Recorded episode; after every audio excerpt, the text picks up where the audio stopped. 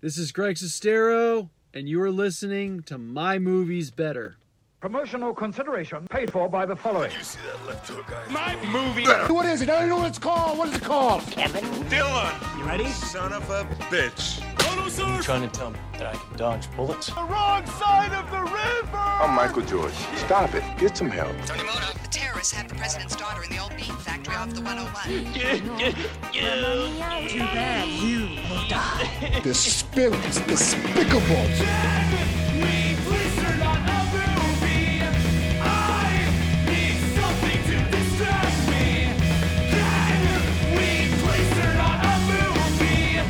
My movie. Billy, what's his name show?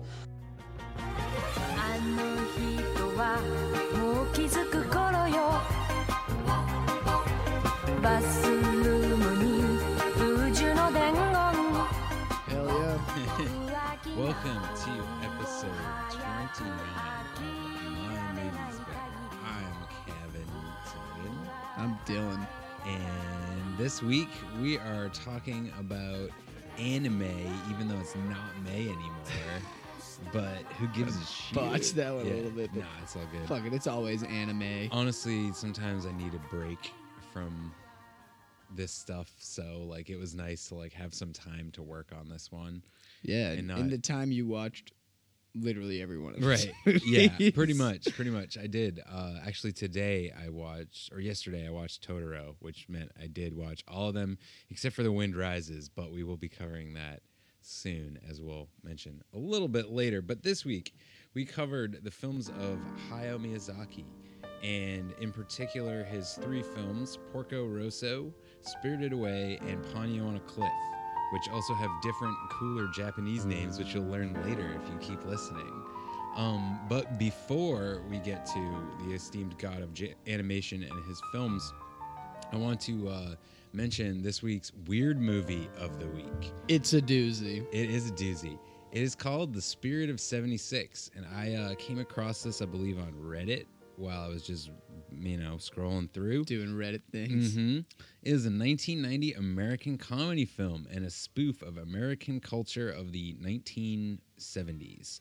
It was directed directed by Lucas Reiner. Um, so that's Rob Reiner's brother and Carl Reiner's other son.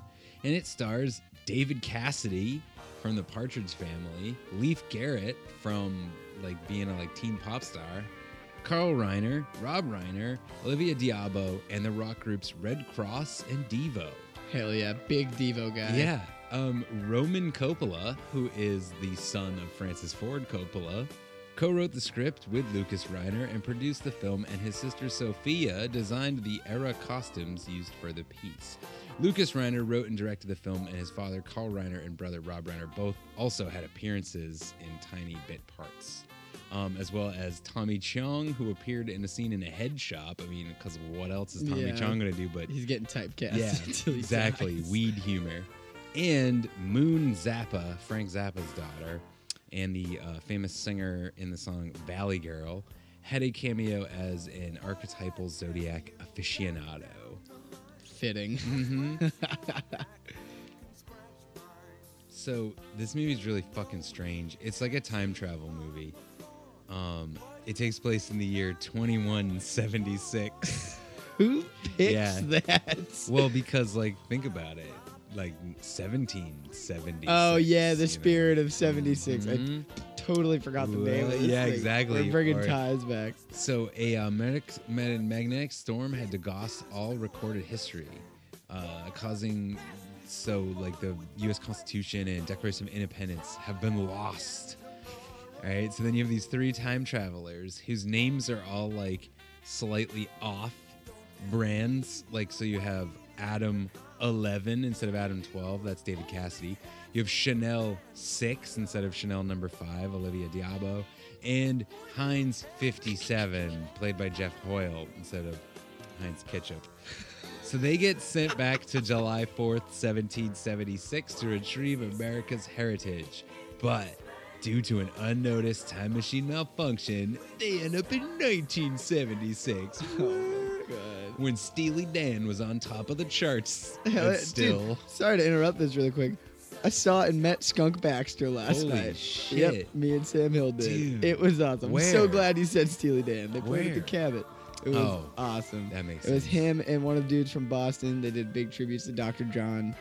Oh Uh, yeah, RIP rest Dr. in peace, John Dr. also. John, to date this podcast forever. Yeah, Right. Um, that's awesome. Yeah, we got a picture. He looks ridiculous, dude. I bet. I bet he does. Oh my god, the skunk. The skunk. But so yeah, ledge. it's 1976 when the skunk was at the height of his powers. uh, during the United States bicentennial, obviously also. Um, so they are then pursued by a guy named Rodney Snodgrass, who is a science whiz and UFO buff who thinks they are aliens and plans to use them to win the bicentennial science fair prize at his high school. It also stars Leif Garrett, as I said. He plays a disco dancing brother, Eddie Trojan, uh, the brother of Rodney Snodgrass, but I don't know his la- different last name. Maybe that's something that we'll find out if we watch the Oh my god. Uh, and he he goes after Chanel number six because he's obviously horny I was about to teenager. um, and yeah, then there's also some other teenage friends who are the guys from Redd Kross, and I think it's a Devo's in it somewhere too, but it didn't say where. I hope they're just performing. That that's what I would hope too. Yeah. Um, but the, so then eventually they return with the copy of the Constitution, which is printed on a T-shirt that they got at the bicentennial, and I'm just like, who printed like an exact copy of the Constitution that like has all the like all the words on it? Yeah, just selling them outside of the Yeah. White House. Yeah. So weird. Such a small font just on the entire front and back of the t-shirt. Yeah. Guy's So- like, I gotta so- have this.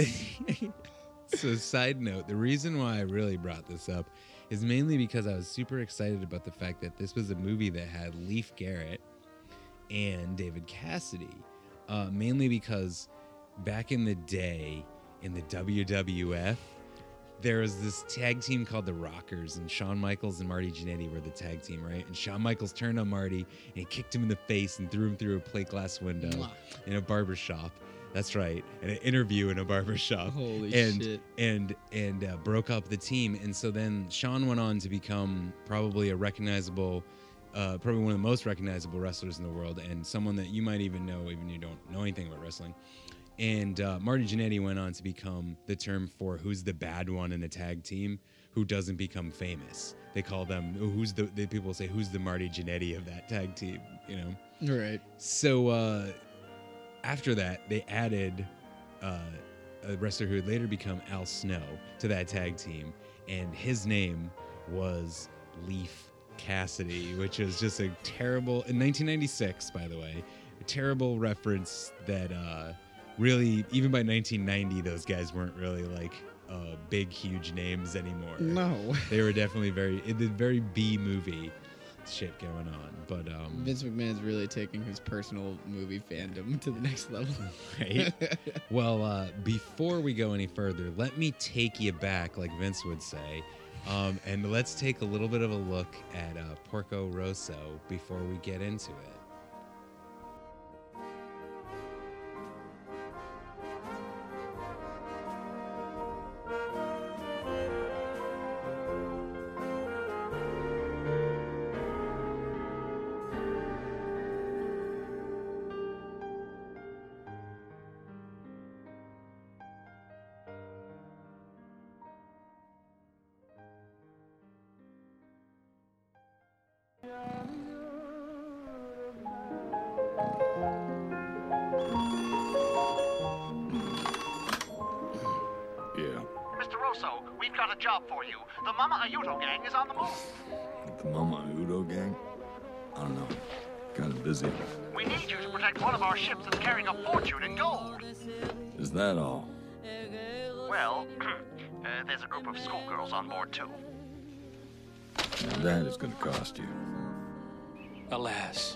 Solitary rose blooms in a secret garden. That's my favorite line from a screenplay I wrote. Mr. Curtis, why are you trespassing in my garden? I have something special to show you. It's from Hollywood. We would love to produce it, and we'll consider you for the lead. The script's title is The Rose of the Adriatic. That sounds wonderful. Really? Then it's settled. Gina, come to Hollywood with me.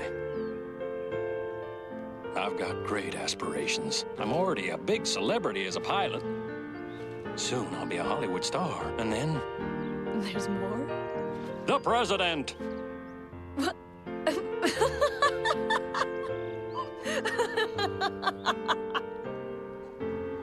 What's so funny? I'm serious. Don't you want to be the first lady? Gina, hmm. I find your humility very charming. so you'll come with me? No, I can't. I have a long-standing bet going here. I bet myself that if a certain man comes to visit me when I'm out here in my garden, then the two of us will fall in love. But that fool only comes to my restaurant at night. He never stops and shows his face in the daylight.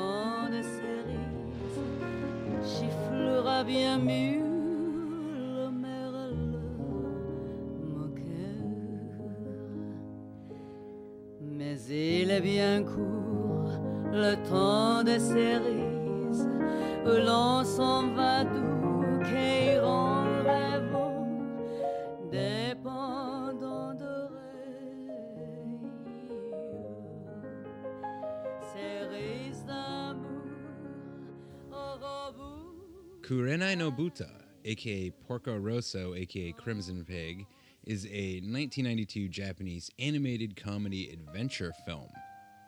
It has a 94 minute runtime and it was rated PG.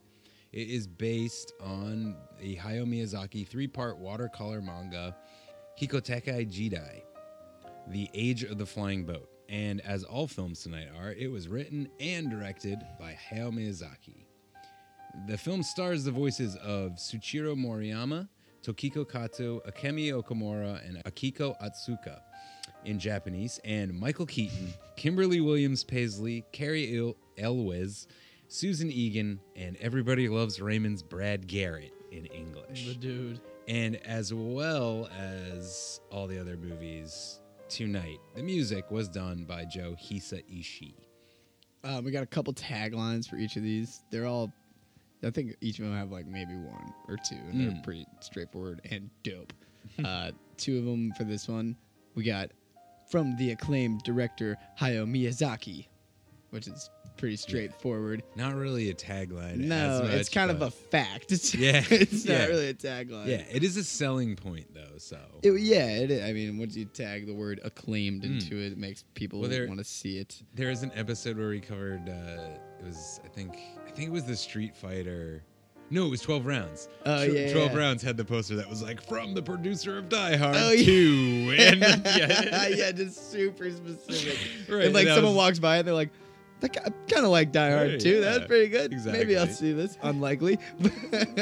uh, we got one more tagline. It is freedom, flight, and adventure, which I feel like summarizes the movie pretty pretty well.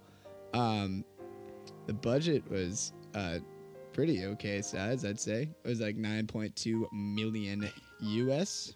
It was. US right there, and its box office uh, in Japan was uh, 5.2, uh, 5.4 billion yen, which is does that translate to five uh, 50 million, 50 million. US? Yeah, yeah. And then it raised like a half a million dollars throughout other countries or so, and it is 95% fresh. Yeah, so this movie was actually for a time the highest grossing film in Japanese history. Wow. Um, yeah, and it was actually replaced by Miyazaki films. Miyazaki's the list of highest in Japan. I'm saying the highest grossing films in Japan. That list is dominated by He's him. just He breaking his own records. Yeah. He's like the James Holzhauer Yep, the dude on yep. Jeopardy where he just He's- keeps setting yeah, the he's the king of Japan.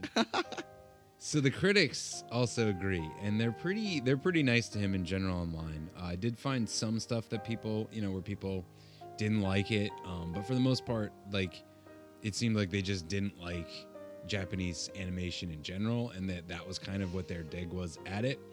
Um, it is 90 uh, 95% fresh on Rotten Tomatoes.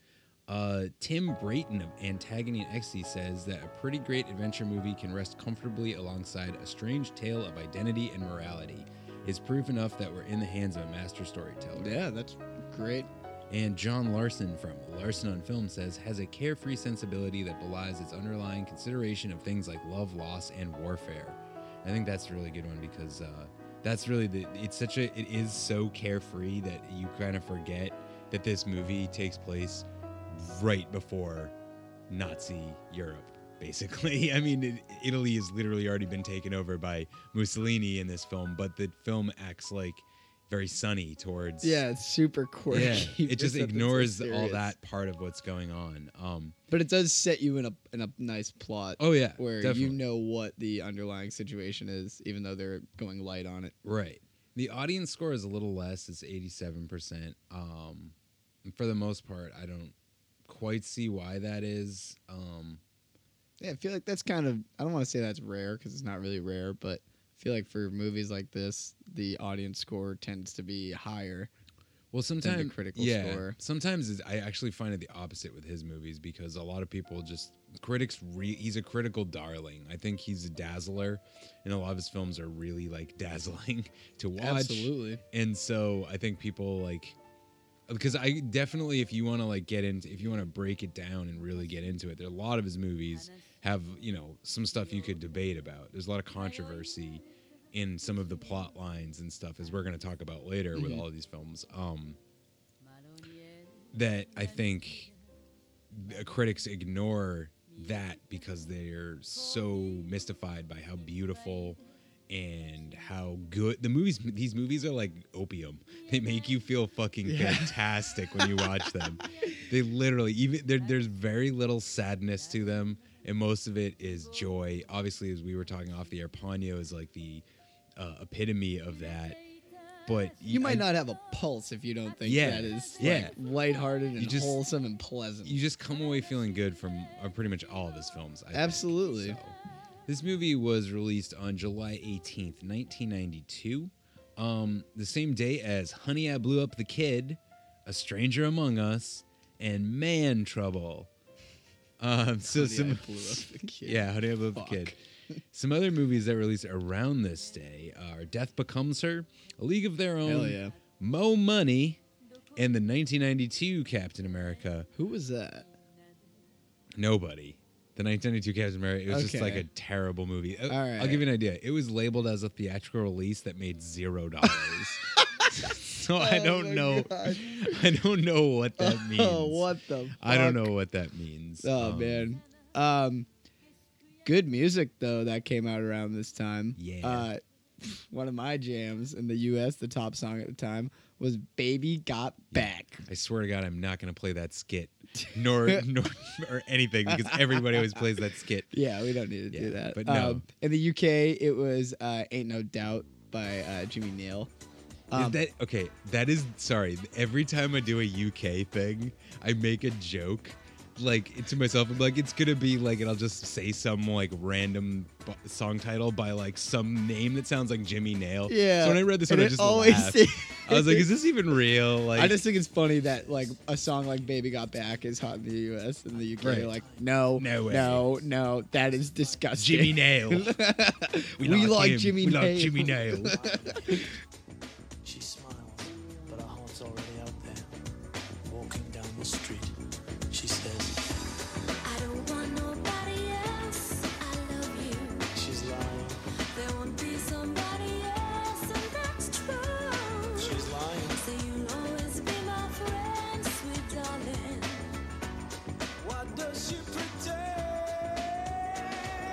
Uh, the song that was really the fucking jam of that time, though, which is an absolute jam. "End of the Road" by Boyz II Men. oh yeah, the classic breakup song. Oh yeah. By And it makes Yeah. me feel things. It is. It's a good song, man. They a lot really- of Boyz II Men songs. dude. Yeah. Them in like 112 are just like feels city Yeah, oh, totally. I can just see him wearing those sweaters, and they're like they're doing that thing where they're like they're like gripping their hands in front of them when they sing. Yeah. Like it's so powerful.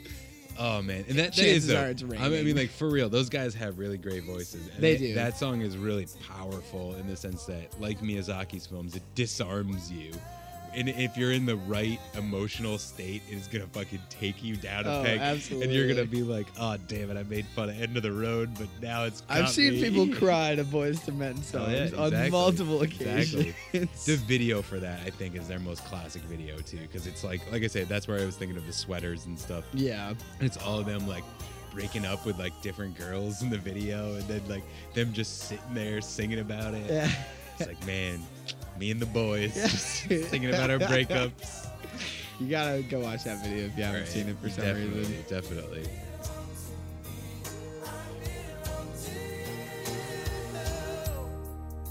Girl, I'm here for you.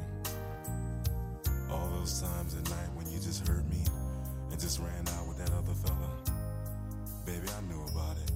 I just didn't care.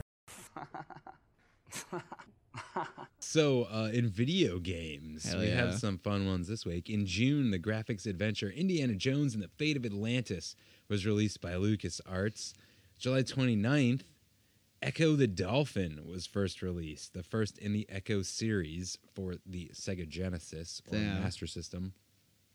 And on August 27th, Nintendo released Super Mario Kart, the very first in the Mario Kart series, and uh, basically creating the mascot go kart subgenre of racing games in the process. Which it's so funny to think that that is actually a thing when like none of them except for Diddy Kong Racing is like even worth mentioning. But there's Right. so many. There's Yeah. like a crash. Cra- Crash Team Yep, Racing is Crash Team Racing was pretty good. Yeah. But dude, there's a lot more than that. Once I started Oh, to look it up, I was like, "Holy crap!" I, didn't- got one at Game Zone in Salem one time that was a Cartoon Network one. Yep, there's Cartoon Yeah. Network one. There was a uh, Disney one. I'm pretty sure. Yep. And and then in Japan there was just even more. Like obviously there was probably like a I'm pretty sure there's like a Dynasty Warriors type one or Oh, something. Jesus. Yeah. So just kart racing went crazy in 1992. Um. So uh, Porco Rosso is a film about a pig man. uh, and Man pig. it is it is my pick this week. Uh, is one of my favorite. Uh, right behind Kiki's Delivery Service is my number two favorite of his movies. Uh, it's probably the last one that I saw, except for Ponyo because Ponyo hadn't come out yet. Um, but once I saw it, I was immediately like, "Oh shit, this is a really different Miyazaki film." It's way more adult, but still has the carefree sensibility, as we kind of mentioned before, and uh, feels like really, really fun to watch, even now. Yeah. And it's so, so like it's more like an adventure action movie, I think, than most of them. So it's funny. Like I always say, like I don't like his action movies because I'm not really a big fan of Mononoke, but I this is like my favorite, and it's probably one of his more action based movies. Yeah. Um, We were talking about it the other day, and I was kind of surprised that it maintained a PG rating, even though at the same time there's nothing too adulty going on, other than its thematics and how there's pretty much no children driving the story. It's all adults, Yep. and it's about like Yep. war, conflicts, and love. The only thing I thought was a bit much for a PG was the fight scene at towards the end when Well, I they're think in the water. Yeah, I think it's also it's the um, the way that that scene is framed in the movie is in a very comical fashion, and I Yeah. think that really helps. It's very it's obviously they get really beat up, but there's not like a lot of like blood to it. It kind of like the the thing about Miyazaki that I always mention is that the stakes are always really low in Miyazaki films. Um, and like you never feel like like you, you you're it's kind of like a disney movie and i think that's why disney so closely associates themselves with it and it's a perfect fit in that way where like you're never worried when you're watching 101 Dalmatians that like the Dalmatians are actually gonna die. You know what I Right, mean? like you know, yeah. I there- felt that way when like Porco's like planes going yeah, down. There's no way Porco's gonna die. Any other movie, like a plane going Right. down and crashing, could Like, be a they- pretty fucking traumatic scene. right right they might like fake that stuff to like mess with your head Yeah. and, and you know or to give you a succinct plot but th- i just think that if- for the most part his movies are maybe it's i think it's because it's an adult protagonist because it's the same thing. I don't want to talk too much about it because hopefully eventually we're going to do an episode on it. Um, but the wind rises is similar in this way too. Because you have an adult protagonist the the the stakes are different. Um howl's moving castle i think you could say that too. The stakes are different because it's an adult character. So like when it's a child i'm like they're not gonna kill a kid. This isn't that type of movie. Yeah. but when it's an adult in an animated movie i'm like well yeah, they might kill the adult you know like so so and that's why i think like mononoke does work as an action movie because like you're actually worried that like something could happen to ashitaka or, or the or, or mononoke because like they're not just children they're they they're now adults and they've entered the realm of like movie you're gonna die ability you Yeah, know? exactly. um and i do i think that while he is too he's a pretty subdued director. He isn't afraid to pull punches. He does have characters die in in in his films. Yeah, you it's know not albeit like rare but yeah. yeah.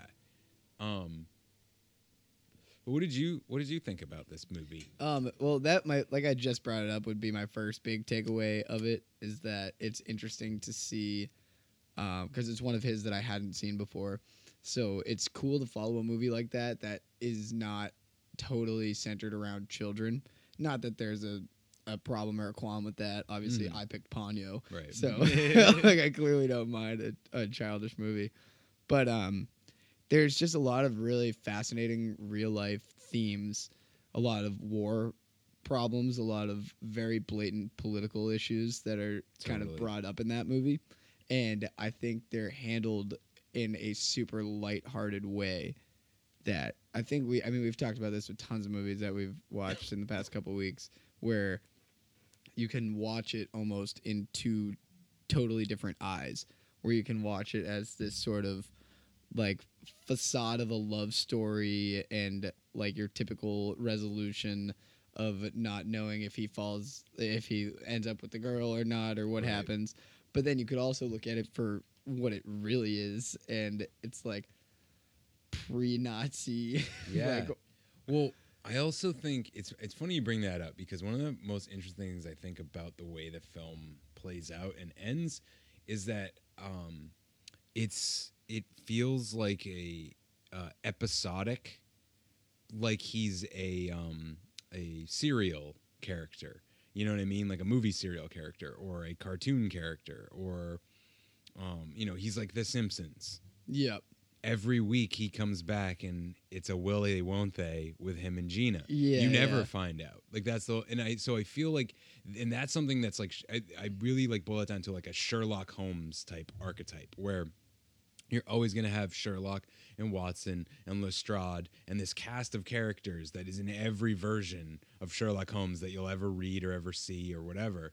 And every week they go on an adventure and then the adventure ends and by the end of the, the adventure everything gets back to normal but you never really go further as characters you're established as characters so it makes porco feel like one of those classic like 1930s type characters Yeah. you know I um I think it was one of the first times in a Miyazaki film that I've seen that I with your given uh, protagonist or your given main character, I don't want to necessarily make it a protagonist or an antagonist or anything.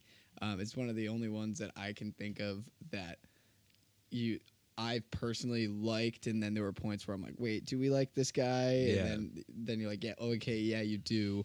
Whereas at the beginning, he's just this really cool bounty hunter pilot dude, and then he goes to get his plane fixed, and then you're like, okay, now he's doing like the I'm I'm just me. I do what I want. I do my thing. Like women can't do this. It doesn't Right, make right. sense. And you're like, well, this guy's kind of a dick. right well and he an has a asshole. he has a traditionalist sense where he's trying to protect everybody it's the same problem that he has with gina Yeah. he's trying to protect gina from him and and everybody else to an extension I think that's always such a Right. funny complex of well a like character. look at look at how eh, when Fio is sleeping, he drops his guard and he takes that wall down and he turns back into Marco until she mentions that he wakes up and is like Marco, and he immediately snaps yeah, like back. snaps right back into it. Same thing at the end of the movie when she kisses him, and then the plane flies away. Yeah, and and you don't. guy's see like, it, "Wait, your right. face." Curtis is like, Yeah, he, Curtis, He Curtis. sees him change, and and, but then it leaves you with them just they go off and they they go back to having their adventures, you know. Right. And I think that that's what this makes it like a really just it fits. I, I actually said to you when we were talking about it earlier, like he feels like a Bogart type character or something like Absolutely. that. Just like a classic character where at the end of Casablanca, you know, Rick and and the the French captain they go off and they say, okay, well let's go have a drink.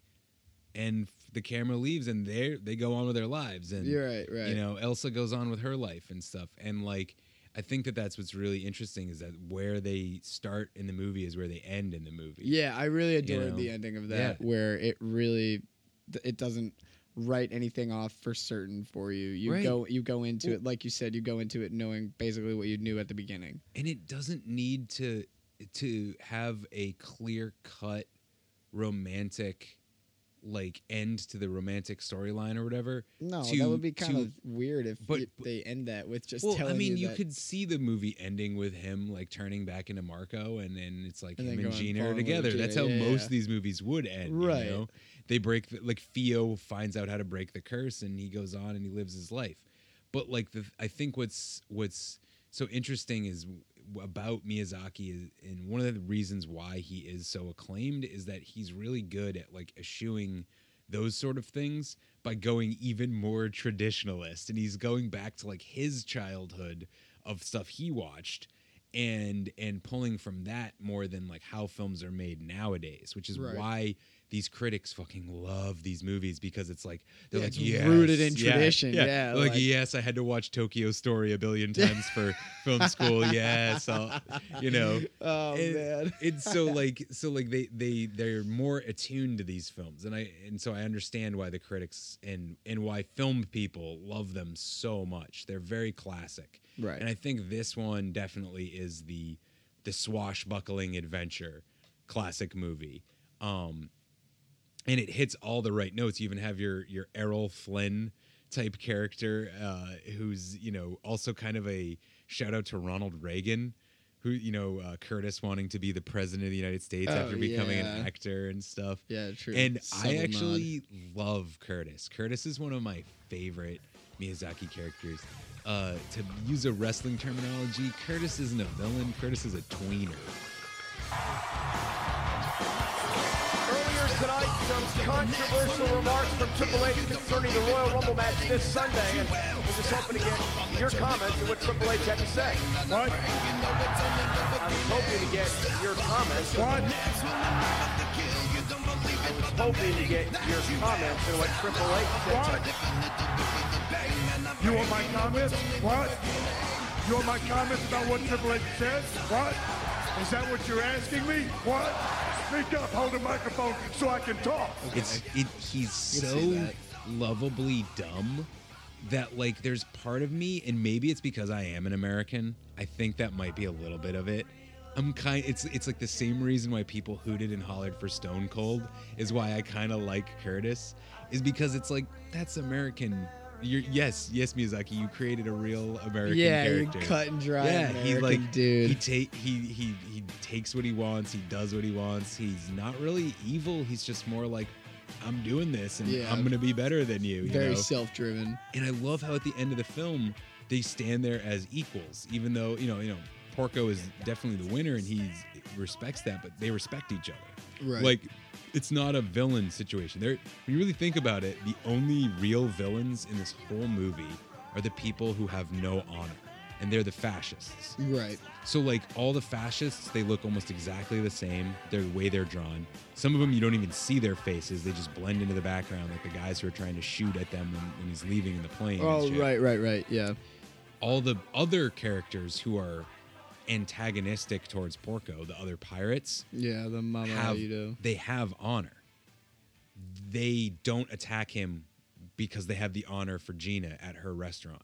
You know what I mean? They listen to Fio and they decide because based on her telling them, look, if you are the most honorable people as seaplane seaplane pirates, you have to do this this way, you know?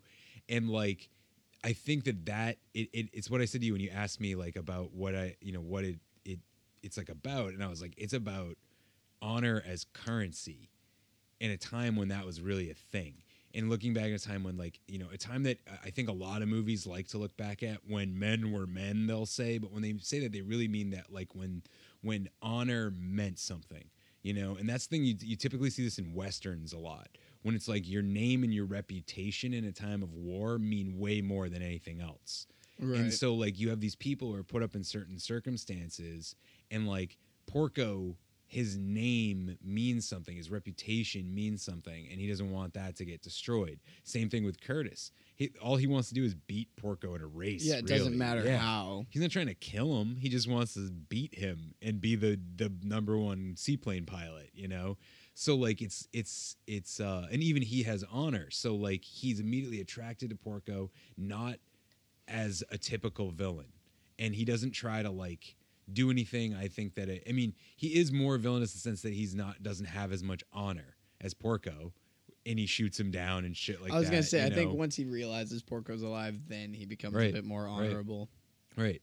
And he doesn't understand, you know, like what that actually means and Porco does.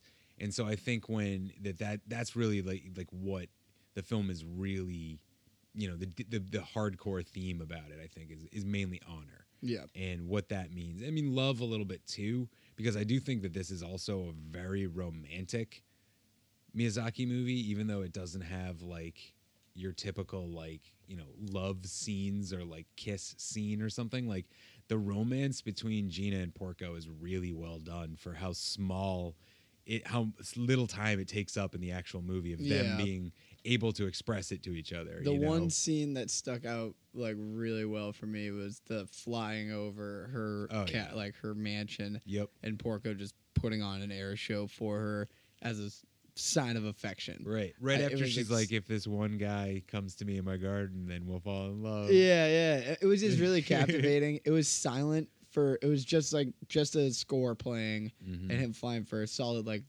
two at least two minutes. Yeah, it feels like that. I Yeah, think there's it- like it might be shorter, There's but, like, like- one line where because Curtis says like Porco. Yeah, yeah, yeah. Like he, like, looks basically, up. yeah, yeah, he yeah, gives yeah. the audience the yes, she's talking about Porco Right, line, right, by right. being like Porco.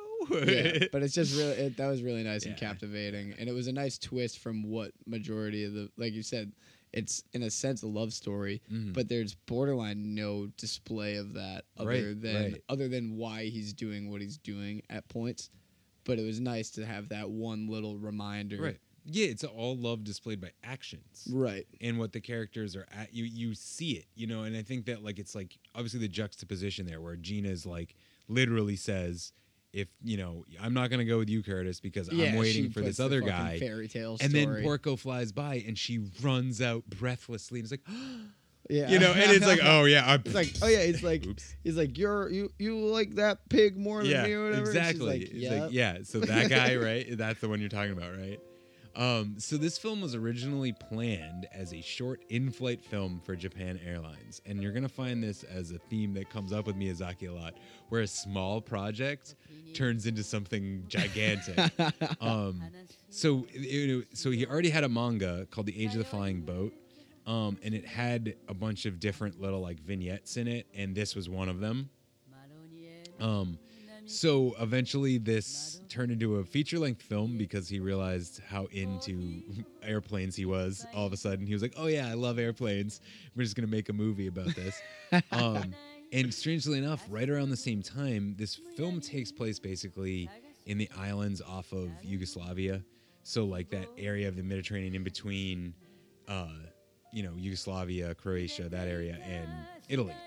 Uh, so the, there was the outbreak of the war there happened right as they were making this film, and uh, but the airline remained a major investor, and actually, it was shown as an in-flight film way before it was actually released in theaters. So if you Oh, flew, really? yeah, if you Wow. flew on Japan Airlines, you would have got to see Porco Rosso a year or two early. Wow, that's so Yep. And that's why at the beginning it has that text roll that Uh, is the in the typewriter. Yes, it is Yeah. in Japanese, Italian, Korean, English, Chinese, Spanish, Arabic, Russian, French, and German. So all the big ones, I guess, for the power centers of the world. Right, yeah, true. And I guess that makes sense to have it in Mhm. literally every language if you're Yep. being on an airline. Right. I also think this film is sort of anti-fascist in ways.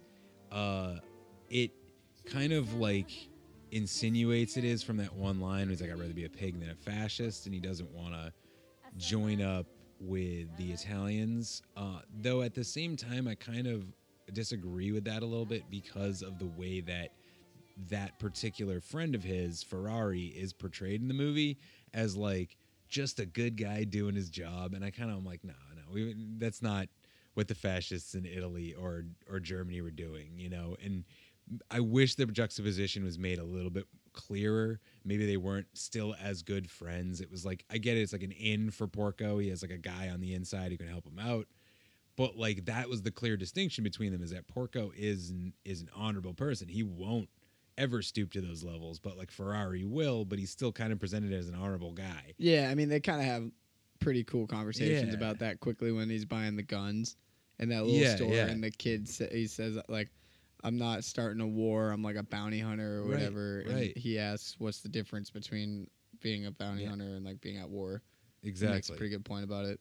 Um, so I don't think I I would just say I just don't think the film is anti-fascist as much as it is. Uh, it's again about honor and about what that actually means, and so like in a way it can use it uses anti-fascism a little bit to achieve those means, but like the fact that like the fascists in it are never really presented as any credible threat whatsoever like they can't stop him when he goes into milan. He just openly walks past them barely disguising himself. Yeah. they can't stop him when he leaves. They try and he just shoots at them and doesn't even try to kill them. Like he like makes fools of them. Yeah. and then at the end everybody gets away when they go to break up the big party. So like literally the, the it, to me that's why it can't be anti-fascist they're not ever a credible anything in the movie they're just kind of like oh they're the power it brings them structure. up Yeah. because they're what was actually around Right. at that point. It makes sense Think that of- they're involved in the plot. think of this movie as a pirate movie because that's what it really is I felt like that the whole Mhm. time. I didn't even really think about it that politically. The,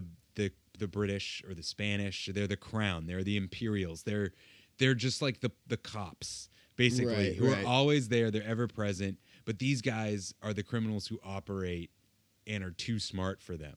You know what I mean? So they, Yeah. they they're that's why I don't think it can be considered anti-fascist. It's like they're not re- they're the Keystone cops. They're not really like that's kind of a, a stretch to me, you know, to, Yeah, to, to go that far with it. I agree. Um, though, and I also think, like I said, since the war broke out, they kind of it became more of a uh, difficult and complicated film. He said in an interview. Um, and I also think that you could. It'd be better to think of the film like this. Uh, there's a thing in Japan called Wakon Yosai, which means Japanese spirit, Western techniques. Um, and it is a tendency for artists, Japanese artists, to paint Europe as spectacular while simultaneously maintaining the distance necessary to preserve a distinct, a distinct sense of Japanese identity. Um, so in Porco Rosso, Europe is tamed, rendered as a charming site of pleasurable consumption, made distant and viewed through a tourist gaze. And that came from the academic Chris Wood. Um, and I think so that is a way better of way of looking at it. It's kind of like how I mean I mentioned Casablanca earlier. That's a great example, a great um, uh, n- another film that kind of is similar to that Mhm. in the sense that it looks at Europe, pre-war Europe, with a tourist gaze. Like the Nazis in Casablanca are the Keystone Cops. Yeah. They're not a credible threat. No, they're not you know what I mean? Um, and and the even the or the French authorities and the Nazis, you know. So like, I think that that's another interesting thing there that it looks at obviously this Western world, but from a very Japanese eye. And there you go with that whole love and honor thing, Mhm. and Porco being like almost like sort of a samurai Ronin type character who's like lost his direction and sense, but he has not lost his honor. He's just like Rurouni Kenshin or fucking Yeah. Samurai Champloo or any of those samurai stuff, man. It's great. Yeah, and it makes sense that that theme carries Mhm. into. And so before we finish tonight, I also like to go through a little bit of all the plane stuff in this movie. Oh, So yeah, this I mean, movie makes sense that there's a lot of plane stuff. Yeah, he loves planes. He loves aviation. He's made lots of movies about it and lots of movies that feature it. And in fact, I'm going to s- just mention it now. Uh, my favorite thing about Ponyo is how there's no planes in Ponyo until the very end. And then there's every fucking flying thing he could possibly get in there. It is like there's helicopters and planes and shit. Yeah, like finally gets to the end of the Yeah. movie, he couldn't get any, and he's like, And I was like, Ah! and he was like, it's like you made this whole movie about boats, and then at the end, planes. Yeah, he's like, planes I had to fucking do it. I had to fucking do it. But do it's it, like they came, guys. the planes saved the day. He's like, planes are the answer, everyone. But so uh, this movie is the most heavily plane movie. It is like planes as hot rod cars almost. Yeah, Uh, yeah. P- Porco's particular plane looks fucking sick. Oh, hell yeah. And kidding me? looks badass. It has that big engine on it and stuff. Um, so in the movie, there's tons of plane stuff, like uh, Piccolo, the guy who created his his new plane or fixed his plane, Fio's grandfather. He is a reference to kind of a mixture between Cap, uh, Caproni and Piaggio, who were two Italian aircraft manufacturers. Um, and the jet that is shown in the last scene is very similar to the Cap, uh, Caproni C-22J, which was an aircraft designed by Carlo Ferrarin, whose name is obviously very close to uh, Porco's Air Force friend, who is also perhaps inspired by an Ita- Italian Air Force pilot, uh, Arturo Ferrarin, who flew uh, from Rome to Tokyo in 1920. And additionally, the Capricorni, or some sorry, the Caproni CA-309 light reconnaissance aircraft is known under the name Ghibli, which is obviously the name of Miyazaki's uh, animation studio. Mhm. And while in the Piccolo engine shop, you may notice the engine that is being put into his plane is named the Ghibli. Um, and it is a narrow angle V12 engine, similar to racing engines of the period. And it's going on from there. The character of Curtis is likely to have named after American aviation pioneer Glenn Hammond Curtiss. And they're basically all the planes from this time were Curtiss Wright planes. Yeah. Um, Wright as in the Wright brothers. And Curtis's airplane itself is a Curtiss R, uh, R3C, which was built for the 1925 Schneider Cup, which is also referenced in the film. And his character, as I said earlier, is also a reference to Ronald Oh, yeah, it does mention that. Finally, the last plane thing was Marco Pagot himself, which is the name of the main character, but it was actually changed in the first American dub and then changed back in the Disney dub. So it is Marco Pagot. Uh, that is a homage to the Pagot brothers, pioneers of Italian animation, um, who were the authors of the first Italian animated feature film, The Dynamite Brothers, and his sons Marco and G. Pagot, Pagot were Miyazaki's collaborators in the production of one of my favorite pieces of entertainment ever, Sherlock Hound. Hold on. Jesus Christ. We need to talk about Sherlock Hound real quick. Sherlock Hound is fucking awesome animated Italian Japanese animated television series based on Sherlock Holmes by Sir Arthur Conan Doyle. Uh, and it was a series where all of the characters were depicted as anthropomorphic dogs, of course. Duh. Yep. And it also had a bunch of Jules Verne steampunk style technology and like so like it had like a 19th century science fiction atmosphere. Um, it was never renewed for a second season after 26 episodes because of problems with the Sir Arthur, Arthur Conan Doyle estate. And Fuck. yeah, it's awesome. It's really fun. It's like it's like cheap Miyazaki. Right. I've heard of it, and this reminded me of it. I've still never seen it. Well, like it, it has all the the tenets of his work, and it looks like his work, just just done on a different animation, a smaller scale. You Right. know, um, it is really cool. I really, really highly suggest it. Um, so yeah, and that's all really I had to say about Porco. Yeah, I think. I think we Um, can land it yeah. right there. We can land that plane. Yeah, exactly, exactly. oh wait, there was one last thing I do have to mention. Another one of my favorite things from Miyazaki movies are the little swarms of characters that he has, like the dust bunnies that we're about to mention in Spirited Away and Totoro. Um, my favorite version of that character are the little girls from the beginning of this movie. Oh yeah, yeah, yeah. They, They get like are- kidnapped. They're yeah, hilarious. They are like some of my favorite characters. They ever create. They're basically a group of little panos running around. Um, they're super cute. They the pirates like are overwhelmed by them and actually seem to be like happy when the girls go. Right, and, right. And and that's my favorite part is when they're like all driving away with Porco and they're like bye. bye. Yeah. the pirates are like waving bye to them.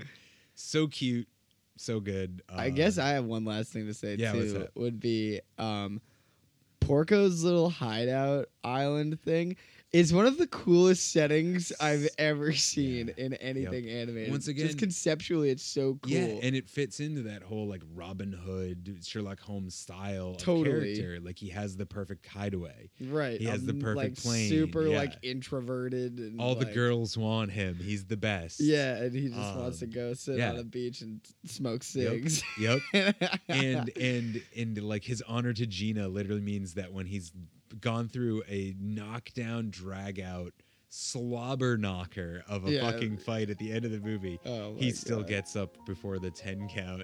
Um, I, I just wanted to mention that the, the final fight of the movie is one of my favorite Miyazaki scenes of all time. The whole crowd and everything, the energy. Yeah, I love how it just as soon as they hit the water, it just quickly turns it like they get the chairs out of nowhere. And you got like the corner Yeah, coaches. it, it keeps becoming more and more of a match. Like yeah, at first it's just a fight. it's just a fight, and then eventually there's a ref, and there's like stand, there's like stands, there's yeah, like bleachers. yeah. I Oh just think the God, it's chairs in the water for the corners So is so so funny. good, so good. Well, that yeah, that was that was a fantastic movie, and I'm glad you picked it.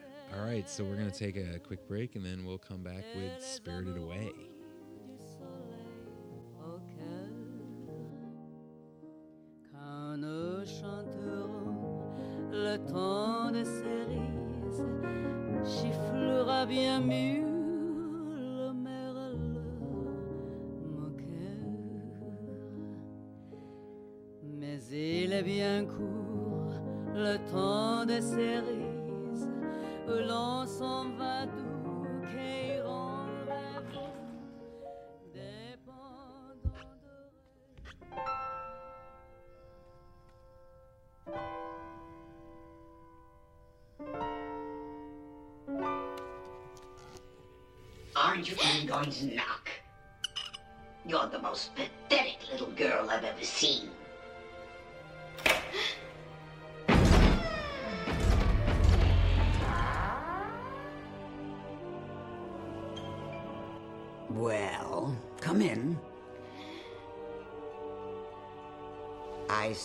come in.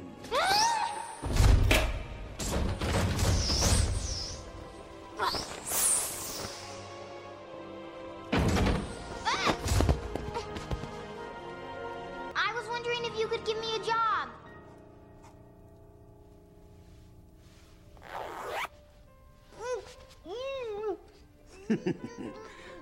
I don't want to hear such a stupid request. You're just a stinking, useless weakling. And this is certainly no place for humans. It's a bathhouse for the spirits. It's where they come to replenish themselves. And you humans always make a mess of things, like your parents who gobbled up the food of the spirits like pigs. They got what they deserved, and you should be punished too. Hmm. Hmm. You could be a piglet, or maybe you'd prefer a lump of coal.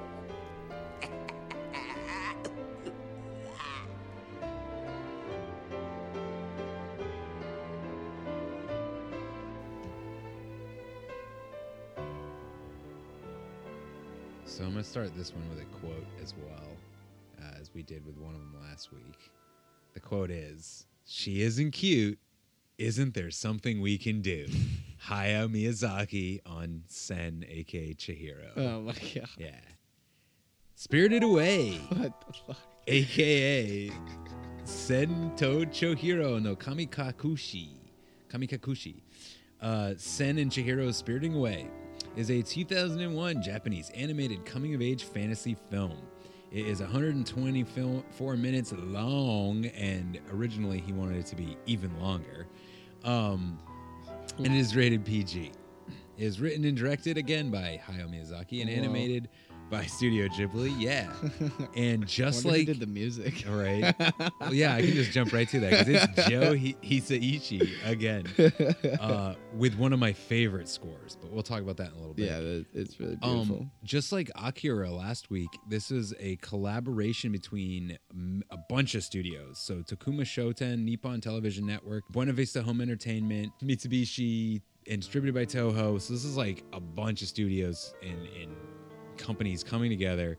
Makes a lot of sense that this is his like biggest, most popular, probably most well known, maybe other than Mononoke or right up there with it films. Um, because Yeah, it, I- it had, had a lot of backing. Yeah, and I said it to you off air before, but I think this is like, commer- obviously it, it is probably the most commercially popular one, but I feel like anytime Yeah. you're talking about like we t- I think we mentioned it last week when we were talking about Akira, but it Mhm. was like that and Spirited Away yeah. always are the first two things I hear when people talk Right. about like Yeah, spoiler alert. movies. To this day, it is the highest grossing Japanese film, in highest grossing film in Japan of all time. Yeah. So it is number one. It is it is his most successful. Yeah, that's what he beat the record of the last movie we were Right. talking about. Hell yeah. The- Boom. uh, so the film stars Rumi Hiiragi, Miyu Irino, Mari Natsuki, and Takeshi Naito.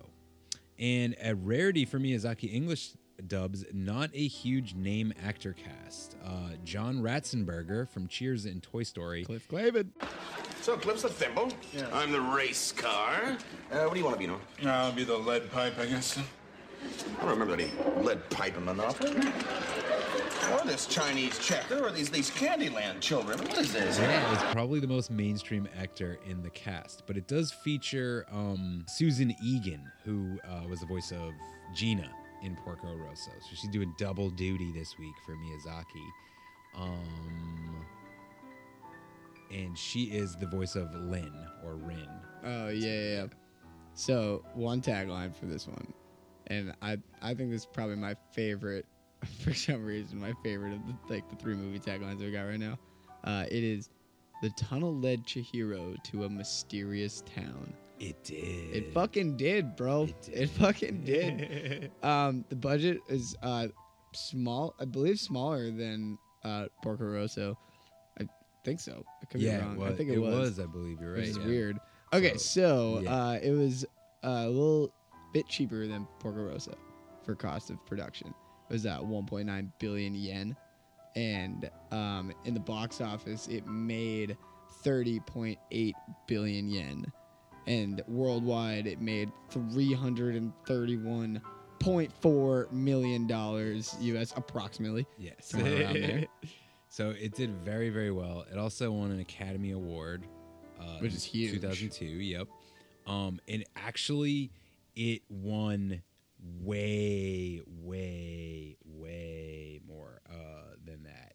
It is probably his most highly acclaimed film, like worldwide as well. Right. If you just want to hear, you can see it from sitting over there. I just brought this up on Wikipedia. Where is it? There we go. See all this green? Yeah, oh my god, yeah.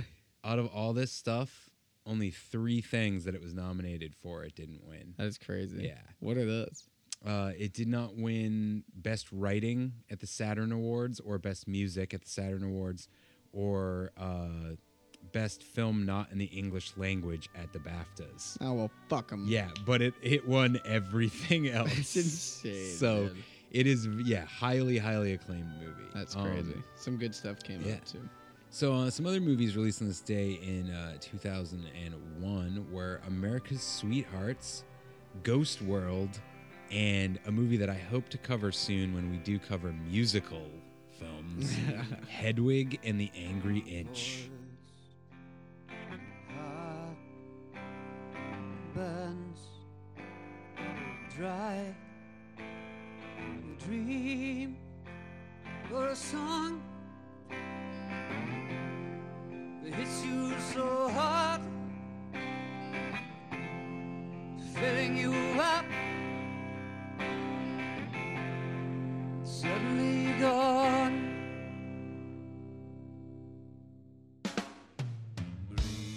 Uh, some other movies from this month Final Fantasy The Spirits Within, Cats and Dogs, Nice. Scary Movie 2, The Planet of the Apes remake, Jurassic Park 3, and Satoshi Kon's Millennium Actress was first shown at the Fantasia Film Festival. It wouldn't actually come out in Japan or America for another year or two, but this was when it was first shown. So Is uh is that cats and dogs movie that like kids one where the cats and dogs Where are the like, cats are, like, are, evil agents and Yeah, or something? yeah, Yeah, they got yeah, like okay. Yeah, I totally forgot that movie existed and I just got a weird flashback to being I know, right? it. I was like, wow. I- I thought it was a pretty good one. Yeah, I remember it being pretty fun. Um, as for music, at that point, another goddamn jam in the United States from our boy Usher. Yeah, oh, yeah. Uh, you remind me by Oh, Usher. dude, this one, this is like him full on copying R. Kelly, pretty much, but he does it so well in Hell this yeah, song. he It is such a good. Usher's so infectious. The fucking because honestly, every time I hear the beginning of this song, I immediately think of R. Kelly because of that like Pied Piper thing. Yeah, and then I'm like, yeah. oh right, this is good. It's Usher. Yeah, yeah, yeah, I didn't have to, God. you know, have another one where I was like, fuck R. Kelly. Yeah, Oh, we're, this is an anti. Uh, But it, yeah, it definitely has that Pied Piper, Pied Piper of R and B feel oh, to it. Yeah, it totally does. Um, in the UK, it was uh, that Robbie Williams little sweet thing, uh, Eternity and the Road to Mandalay. Yeah, if you Another alright, fucking time where the UK is picking the yeah, total opposite. Yeah, they're like, no, we're picking an English guy. Yeah, we don't want to listen to Usher. You gotta check out the video for this fucking song. Oh, it is God. it is ridiculous. Robbie Williams was like he's like totally a lad. I don't know if, if like you know listeners if you know anything about lad culture in England, but basically it's just like jocks, bros, you know, whatever. Um, and so he's kind of like he's got like a wife beater on a lot in this. He's Oh, got you know spiked gel hair and a little fucking uh, goatee, soul patch things going on. Like Hell yeah. it's it's very strange. It's like one of those things where he's like a it's like boy bands that like have like a guy who looks like he literally looks like he's gonna like cut you in a bar. You know what I mean? Like he, he Robbie Williams looks like he could fight. Like I, I'm not, he's not. I mean, maybe it's just he's got a craggy face or something. you know, but like, but like it, he doesn't look like a boy band guy. But he's like doing all that like. I don't know. It's so weird. Looks it's like, like dude from like Sum 41. yeah, he looks like something like that. He's like it's like this tough guy thing. But the video is fucking hilarious to me. The song's awful. Um, it's not as definitely not as good as "You Remind Me" by Usher. No, our boy. So in video games, uh, in this year, so in May, the seventh annual, and I just put this one in here because that's funny thinking about how long of a time it's been since Spirited Away came out. Seventh annual E3. Wow. Um, yeah, so they probably had like fucking like Quake two on Yeah, there. what the hell? It says You know, 2001. It was two thousand one. So like, Um, would that be like, is that too early for like Halo?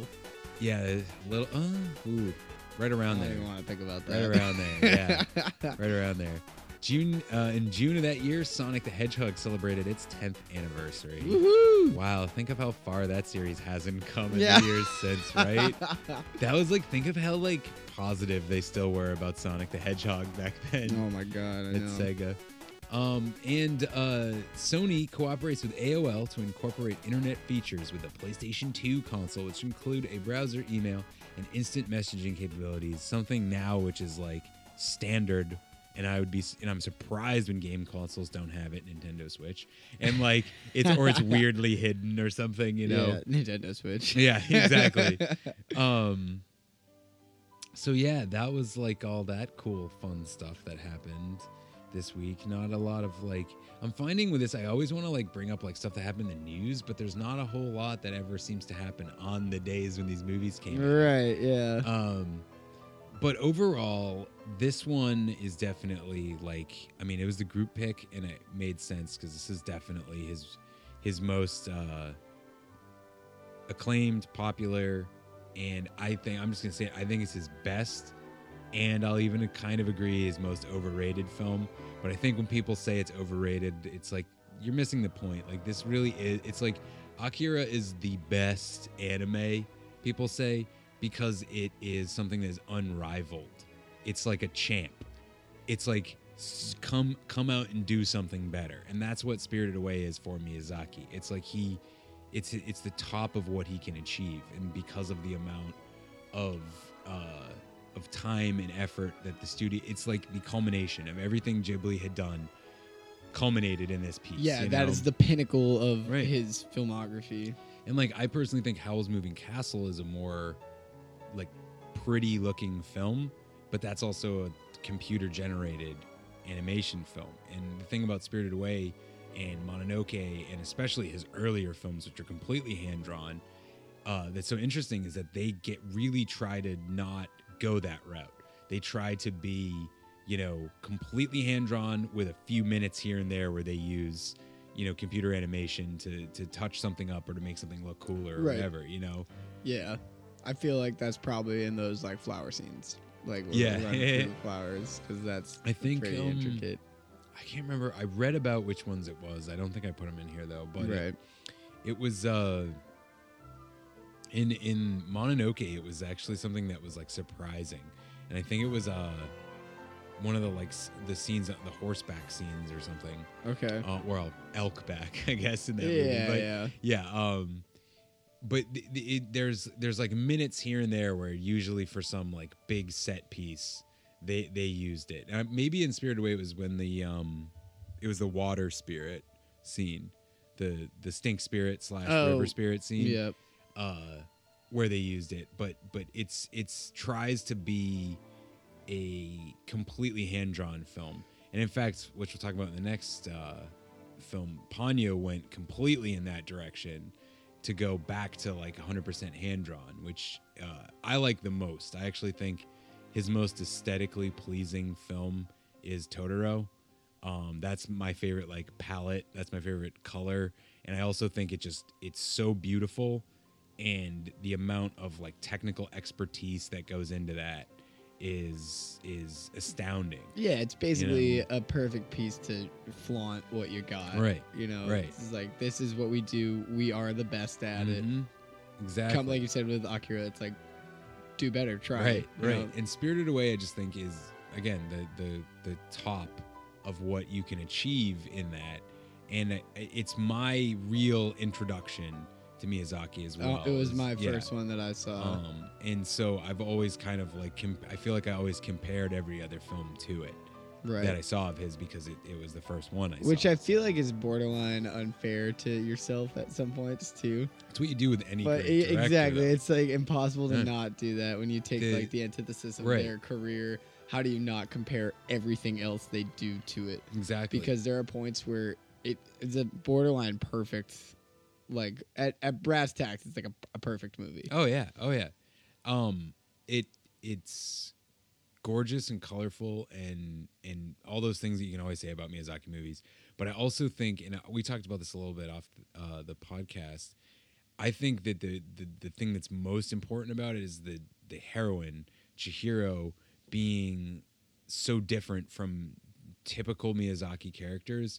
She's less headstrong, less driven, le- more clumsy. Like there, there's not this like perfection to her, like say Nausicaä I was or gonna something. say like you know? Nausicaä is like yeah. the perfect heroine. where Exactly. everything just flows in her Direction. and she's doing these effortless flips onto fucking shit in the middle of the air, you know. Whereas Chihiro takes so many bumps.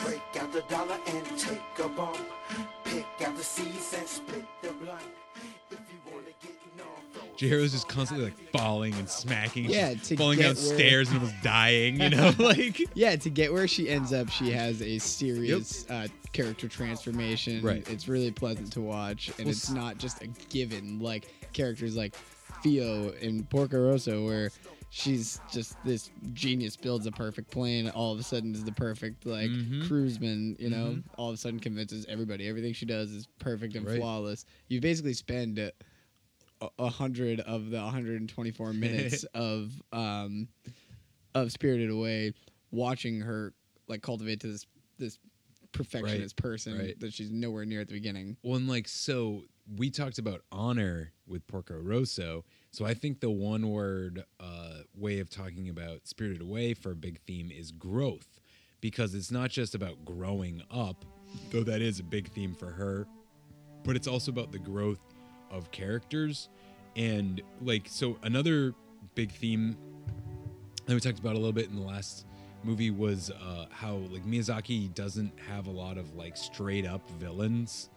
They're they're like doing things for a reason, you know.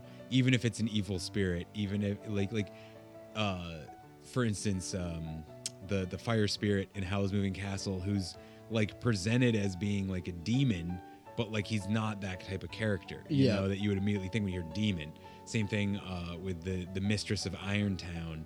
She's like a bad guy, but not really. Like she has a reason. She's protecting people. She's you know, she's trying to live in symbiosis in the only way she knows how. And that's a, I think a really common thing you see in a lot of films. So like you see characters in this film growing over time. Like you know, obviously Chihiro learning to have responsibility, to work, to have a job, all that sort of stuff. Where at the beginning she's just this like listless kid who just gets to live off the benefits of her parents' money and stuff. And she doesn't ever have to do anything. And now she has to learn how to be like a real member of society and grow up. Uh, Yubaba has to learn to let go of her baby. She has to learn to let people in. Like No Face has to to change. Like everybody is growing and becoming a better version of themselves. Yeah, you know? absolutely. And uh, so, really, actually, it's maybe instead of growth, maybe transformation. Because in the end, that's the other thing you're seeing. You see the transformation of the river spirit, which is like a huge call out to the fact that Haku is a river spirit himself who is Yeah. trapped, you know?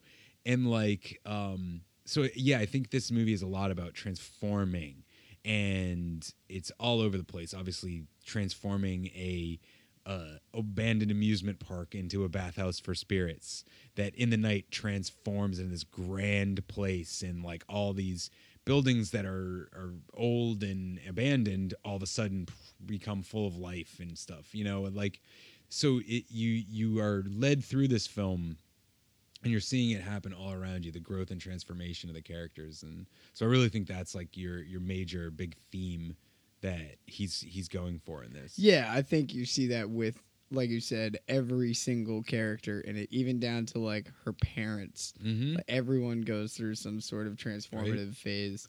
Um, though it is interesting that with her in the case of her parents it's like a negative. it's like a well it's like a mirror image Yeah. when they go in and they go out she the mother even says the same exact line don't cling to me i'll trip like Yeah, yeah, yeah. she literally repeats herself when they go back out like yeah, it's so got that. It's got that thing that you see in a lot of animated. Uh, sh- I see it in a lot of animated shows or a lot of animated movies occasionally, where the whole the whole plot of everything you watched, um, seemingly happens in uh like a minute. You know, Yeah. like the everything that happened in the the pr- presumably weeks Yeah. that she's there happens in her parents' reality in a, a matter of seconds. You know, I just recently watched um, Over the Garden Wall. Oh, yeah, that's a good like, one. Spoiler alert: uh, the whole series takes place in a second, and it's like the classic. Like they get they whatever knocked out into this thing, and this whole alternate reality becomes a thing, and then the series ends with them coming to. You know, and I feel like that's how. But I I like how they actually showed that time had passed in Spirited Away, where like they go back to the car Right, and it's it's all overgrown and and, stuff and dusty. dusty, yep. Yeah. Um. So that was cool that they actually put reality to it and not just like, oh, it's time Right. to leave and they drive off. Well, I think what's really important is that like we have to remember we haven't really mentioned it a lot because the first movie didn't really delve as deeply into it, even though it was based in fairy tale. This movie is all 100% fairy tale. Um, and and again, he loves to turn those fairy tales on their heads into different, uh, in a different look at them in a different way. Right. Um, so like in this film, when you when you look at like her growth as a character, that's also going to inspire the growth in her parents. And i think that's what's like so important about the what she's learned is that like it's not her parents didn't need to learn anything. It was chihiro who needed to learn. And so like when the when the film starts right and she's Mhm. like this shit kid and as it goes on she becomes a, a full person. She becomes fully realized. Her parents haven't and they're still part of this like capitalistic world. And but she has learned that like that stuff isn't what's really important in life.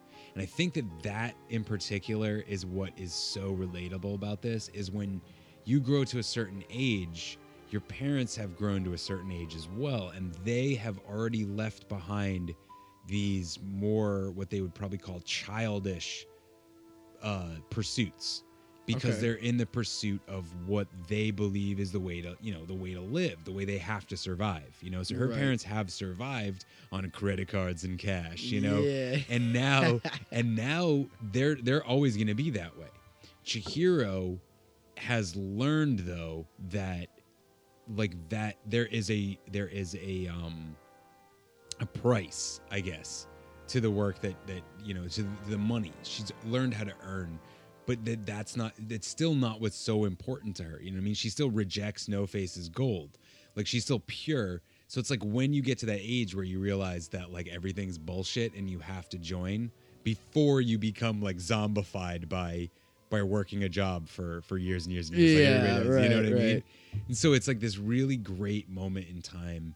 It's like you know almost it's like preteen really like before you actually become a teenager when you've just like that moment when you it's like this movie is about the moment when Chihiro becomes a teenager right right you right. know and i feel like her uh her adolescence is infectious to a lot of the other characters throughout the movie like Mhm. you said how at the beginning when she's first getting the obviously she's clumsy throughout a lot of the whole thing but uh, she first gets in to the bathhouse and starts working and specifically that scene where she's i feel like it's addressed a lot where they're like what have you never worked in your life? You've never done this in your life. You've Yep. never done Yep. this. And uh, she's trying to like clean the floor and everyone's got this big routine going way past her. And throughout the whole first act of the movie everyone's talking down to her. But then her charm starts to show and wear off onto people. And she's just all she's doing is being a a humble like reasonable person who is just a, a bit ignorant to the realities She's- of life So she's completely ignorant but she's like the thing is is she's no more ignorant than any other 10 year old kid would be in Right, that same right, right. situation But so like, you but she feel ends up being her celebrated by all the people that were that were talking shit about her being literally just a, another fucking like uh, mooching human, basically. you because know? she proves herself Right, right, you know right. like like she gets the the the thing out of you know the bicycle and all the trash Yeah, out yeah, of the everything just starts flying and, out. and then you know yubaba's like you made the bathhouse a lot of money. So like she like she learns that you know all that stuff. But but i think also what's interesting about it is eh, we were kind of talking about it earlier. It's it's i think it's really an anti like capitalist and consumerist movie because um you know you have like we said you have the dad and his audi and his european style dress and uh or his western style dress and he's very much like not a typical japanese guy the Not way at he all. yeah and so so like Chihiro's from a very like modernized family. And then you go to the bathhouse and you have this bathhouse that looks super traditionally Japanese, but Yubaba lives in a penthouse that is super traditionally European. very lavish and and and and very not Japanese. You know, she's she's it's a facade essentially. Um and so like I think that then, you know, obviously Chihiro then ha- being forced to work there and being stripped of her name uh and being her name being turned into, you know, something that is owned and she becomes commoditi- commodified herself. And so like it's really also about breaking away from that because like in the end she frees Haku from that same life of servitude and herself and so like it's interesting to me that like I don't quite know what Miyazaki is trying to say in the film because I feel like there's a lot going on because you have this this thing about growth but also about not forgetting that like work and stuff like that is is like not the only thing that you need to be free as well and like yeah, I think I I really like the highlights on remembering who you are yeah as an individual at, in your in your life in things that are separate from money and in um, consumerism. Just remembering Right. like who you are and where you're from. They put a highlight on that multiple times Totally. where once they start to really get sucked into the working and the life in the bathhouse, she immediately starts forgetting who she is, what Yep. what her name, Yep. what her real name was, and it's cool to see them focus on. No, don't forget that. You know that's who you Right. are. I will say, uh, my personal feeling on this film has always been that it loses a lot of steam in like the final third of the movie. The first, like starting like starting when basically around around the time she meets up with Zeniba okay for the first time, when she actually the train scene itself is the last really strong scene in the movie for a little while. I feel like, and I feel like the whole final third wraps up really quickly. it's just a big it's a quick conclusion parade Yeah, yeah, and and it fe- it always just, but it, it's weird that it's like it feels like it wraps up quickly and then keeps dragging at parts on its way to wrapping up quickly. Right. Like it's like really, I I just I've always felt like the final third of the movie is is not as good as the rest of it. I'm captivated so much. The beginning is fantastic. Is one of the strongest beginnings in film. Um, just the way it lures you in. And then immediately you're thrown into it, and then the it all sec- just right. escalates so quickly Right. all of a sudden The escalation is great. It's really up until the point where, and I think I, honestly, I think Ponyo struggles from this too. Once the you realize that the stakes have gone from low to nothing, there's still like 20 minutes in the film. You Right, know what I mean? right. So like, there's not a, and so while I uh, I like that partially, I also see why like sometimes that it, it's not so much that I would say it's boring. It's that I tune out from it when I you know it, it's hard. I get distracted easily at those parts in the film. Like once once she gets to Zeniba in this movie, usually I start to like tune out a little bit. And I have to really be like, all right, focus, focus. You know, Right, right. I feel like this is a nice counterpoint to what we talked about last time with Akira, where um, I feel like both of those, both uh, Spirited Away and Akira at points drag pretty heavily in two wildly different ways. Where Yeah. like the the dragging of Akira is strictly just like dialogue driven, like Right, filler right. stuff. Whereas at least with I- I don't want to say that I would never say that Akira isn't like uh, aesthetically captivating because it's a beautiful thing to watch. But Miyazaki movies are just like a like an eye Th- pleaser. yeah, they're you know? what like summer feels like watching. Yeah. essentially, you know. yeah, and like so even when it's dragging at points like this, at least you're looking at something gorgeous, you know. True, but I do think that it's also like the the feeling of when a film like this gets too big for its for its own self and the fact that like I mentioned earlier he wanted it to be even longer if it had followed the original plot. So I feel like when somebody does that and then they cut a bunch of stuff out just like with Akira, you have kind of a slipshod road to your finale and it doesn't make the finale feel the same as the rest of the film did. And so I, I kind of think that as as much as that the film starts to drag near that point, it actually should have been longer and and followed more of the plot so that once it got to its conclusion it was a little bit better. I mean, I do like how the film concludes. I'm fine with it. I actually think once you get to the ending it comes back around. Yeah. Um but like there is just there's this point and it's it's kind of like the uh it's like the final point of the rising action before the climax in film and I feel like in a lot of stuff people have trouble with keeping it entertaining. It's like this waiting period. It's like a waiting room for the final battle. Yeah, you know? it is. You're in purgatory for yeah, like a solid. and you're like, I get it, but of couldn't we just skip there? Like, we why do we need this? You Yeah. know, if it's gonna be boring, just leave it out and skip. If it's Yeah. not gonna be, you know, if it's gonna at least give me something that like adds to it. Um, and I, while I do love this film, I, I just think that it's Porco Rosso like never does that to me, and Ponyo does that to me a little bit less. Right. Um, so that would be a, my my biggest like knock against this. Right. I mean, I part of the ending that I do like though, aside from the way you get there, is the sort of full circle feeling to it. Um, I feel like in the other two movies, specifically the other two movies we're talking about, um, they don't give you that. Where and I'm granted, you kind of like you end where you started with Porco Rosso Right. almost, but there is a bit more that's up for interpretation. Mhm. Where, like we said, you don't know. I mean, you can assume that he ended up with Gina and everything is all fucking peachy keen.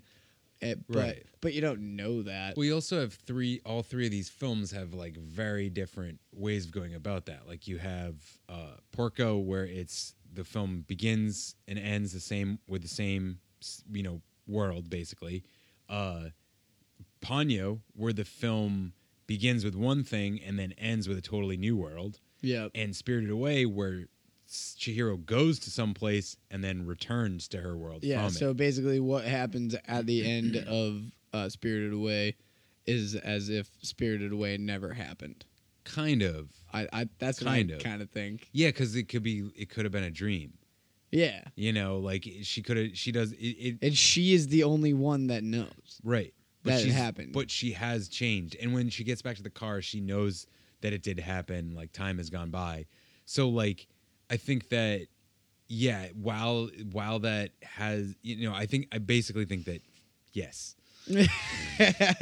time has gone by. Yeah, right, Yeah, and she fact. she has changed, and and she understands that. Yes, like know? we said before, the character growth is like growth and transformation. I think is this the strongest pull away from this, and it's a message that can ring true And with ha- pretty much anybody and anything in any situation. Right. And how many movies do you know where a little girl falls in love with a river?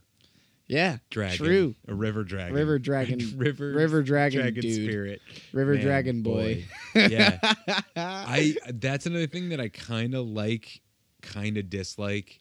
I I, I want to know what do you feel about the fact that like it has the big full circle moment of, oh, I remember you're the Kohaku Ri- Kohaku River, and you saved me when I was a little girl. I think it's weird that she remembered that. Yeah, You I think it's too much that he that it was like sh- they he like saved her life. Yeah, I, think, it would have been okay if it was just like, oh, I grew up in Kohaku, or like I lived near there. I know you, Like, Right, I right. know the river. Like it. That was all you needed. I felt like Yeah. it was a little much He's for like, be like, oh, and your she pink yeah, she fell in the river and the dragon saved her. Okay. Yeah. Wow. I mean, it, again, fairy tales, so it makes sense True, that that's the true. connection there. But, like, like what the fuck? the they, the reason why they had the immediate connection or something. you know? Right? Yeah. He's like, I feel like I Um, know you. So the themes of this film are heavily influenced by Japanese Shinto Buddhist folklore, um, and and also yokai, which is another thing that uh, he's super into and is in a lot of his films. And it it's kind of a hard thing to explain. I'd almost like say like if you have a chance right now, Google yokai because it'd be easier than me giving you a definition if you just kind of looked at some of them. It's kind of like demons. It's kind of ghosts. It can also be occurrences. Um, so like it's a little bit confusing. But like, have you ever heard of a kappa?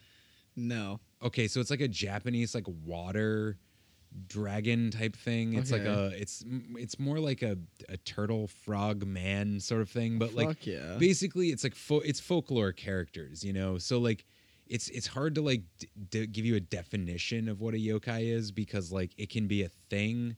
It can also be like a thing that happens. Like so it could be like, like there's yokai that are like, you know, demons, but there's also like a yokai that is like an occurrence that happens that is blamed on a demon.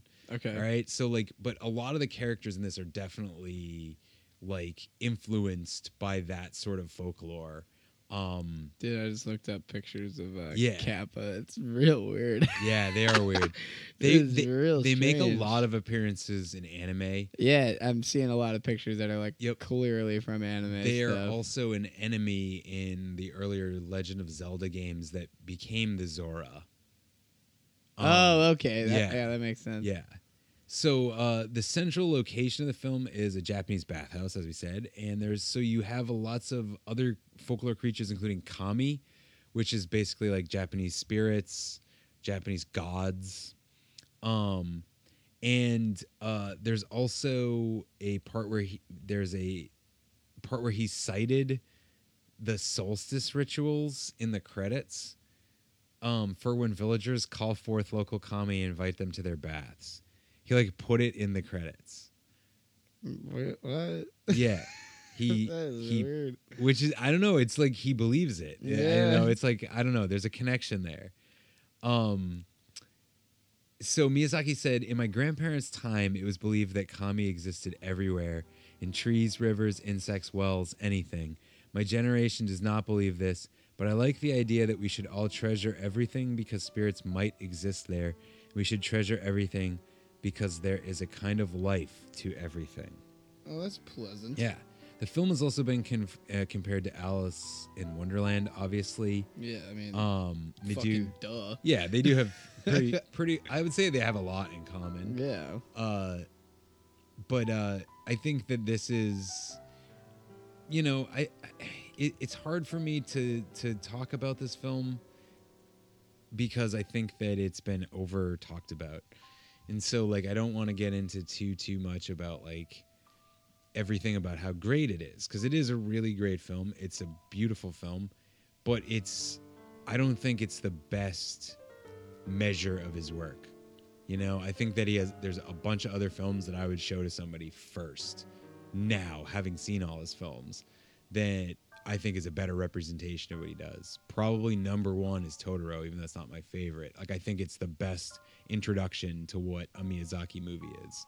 Yeah, I guess it, it's it's pretty audience depending because it is like the most Western Yeah. What's- movie that it This has. Movie's really moody. It's like moodiness as as plot at some points, and it is. It, Yeah, you know, even the color scheme of it is moody. You know, it has this like these like lots of, and, and the lighting is fantastic. It The light Oh, yeah, totally. great, but it has this moody lighting. Everything's really like you just feel kind of like I don't know. It always makes me feel kind of drained when I watch it. So It's a big watch. yeah, You know, there's yeah, a lot it is, to take in. It is the longest one this week. Yeah. and and I think one of his longer, one of the longest of his films. Yeah, so. I think I I think it's a good launching pad for people who might not be familiar with this stuff. Yeah. and I could see Totoro being a potentially better one, but I just think this has so many common themes that it just is the perfect option. yeah, it kind of feels like the center of all his work. Yeah, like I said earlier, I think it's like the pinnacle of of everything that he's done or could do. You know, it, Right, it's right. like it's like this would be the center, the centrifuge of it all, and all the other things are kind of like an orb, an it, orb yeah. of stuff They closer yeah, or far lead- away. They lead to it or derivative of it. Yeah.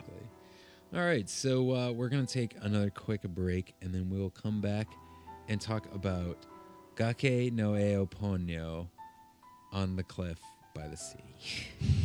My boy. oh, my girl, I guess.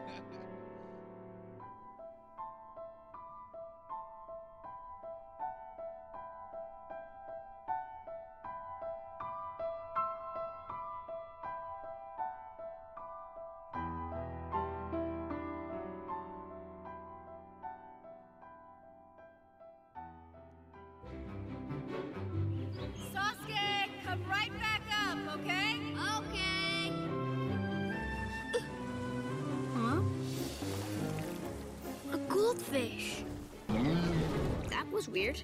Mom! A goldfish! I saved her. She sure is pretty. Don't worry, I'll take good care of you. I think I'll call her Ponyo. I'm busy. You're not busy, you're fine. I am too. I have a job. Ponyo, ponyo, ponyo, fishy in the sea. tiny little fishy.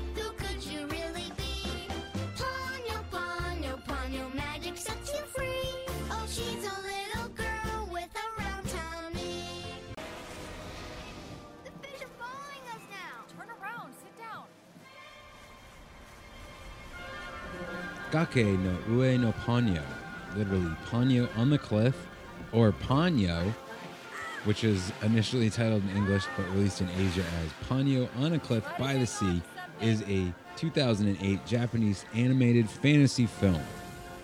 It is 101 minutes long and it is rated G. Is that his uh, latest rating? His lightest rating? Yes. Yeah. I think it's one. I think Kiki might be G too. Oh, okay. I'm not sure though. And Pop- uh, Totoro might be as well. Wow. Uh, it is written and directed by Hayao Miyazaki. Whoa, who did the Again, music? Joe Hisaishi again. yes. And it stars the voices of Tomoko Yamaguchi, Kazushige Nagashima, Yuki Ag- uh, uh, Yuki Amami, and George Tokoro. And the English voice cast includes Tina Fey, Matt Damon, Matt Damon. Cate Blanchett, Noah Cyrus, Frankie Jonas, Liam Neeson, Betty White, Cloris Leachman, and Lily Tomlin. Crazy. Yeah.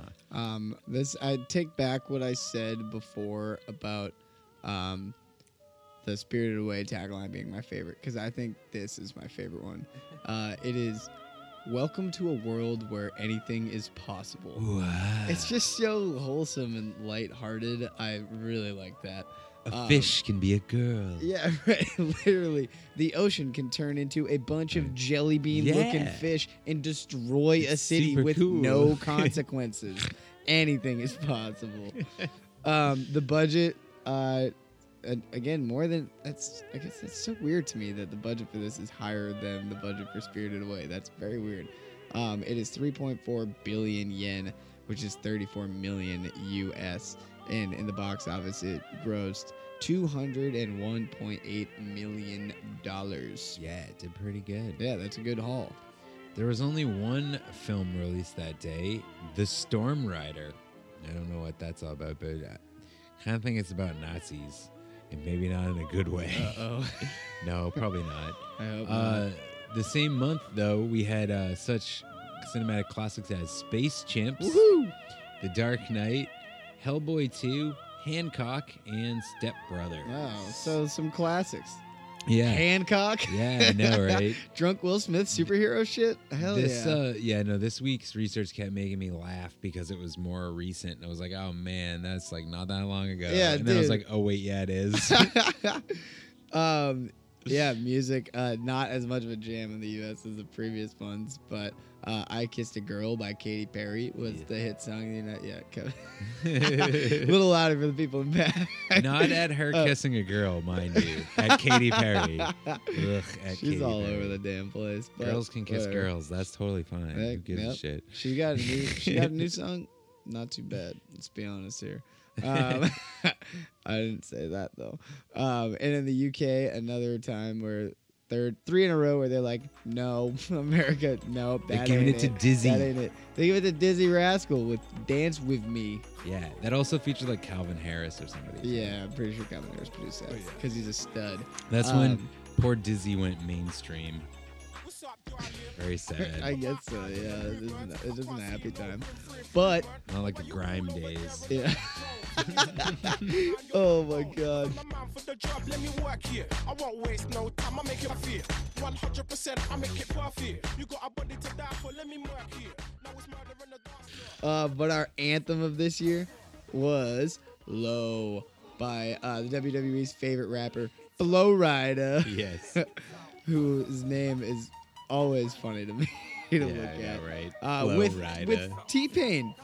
Fucking Yeah. T Pain's a legend. That song's a jam. It is a good That song, song's a yeah. jam. I always had Apple to bottom put- jeans. I had to put on WWE's favorite rapper because that was famously what Tony Chimel said when he introduced. He didn't say rapper, but when Tony Chimel introduced uh, Limp Bizkit at WrestleMania, he was like WWE's favorite band.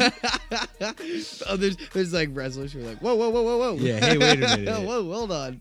I'm a wrestler. yeah, I'm more I'm more into Megadeth.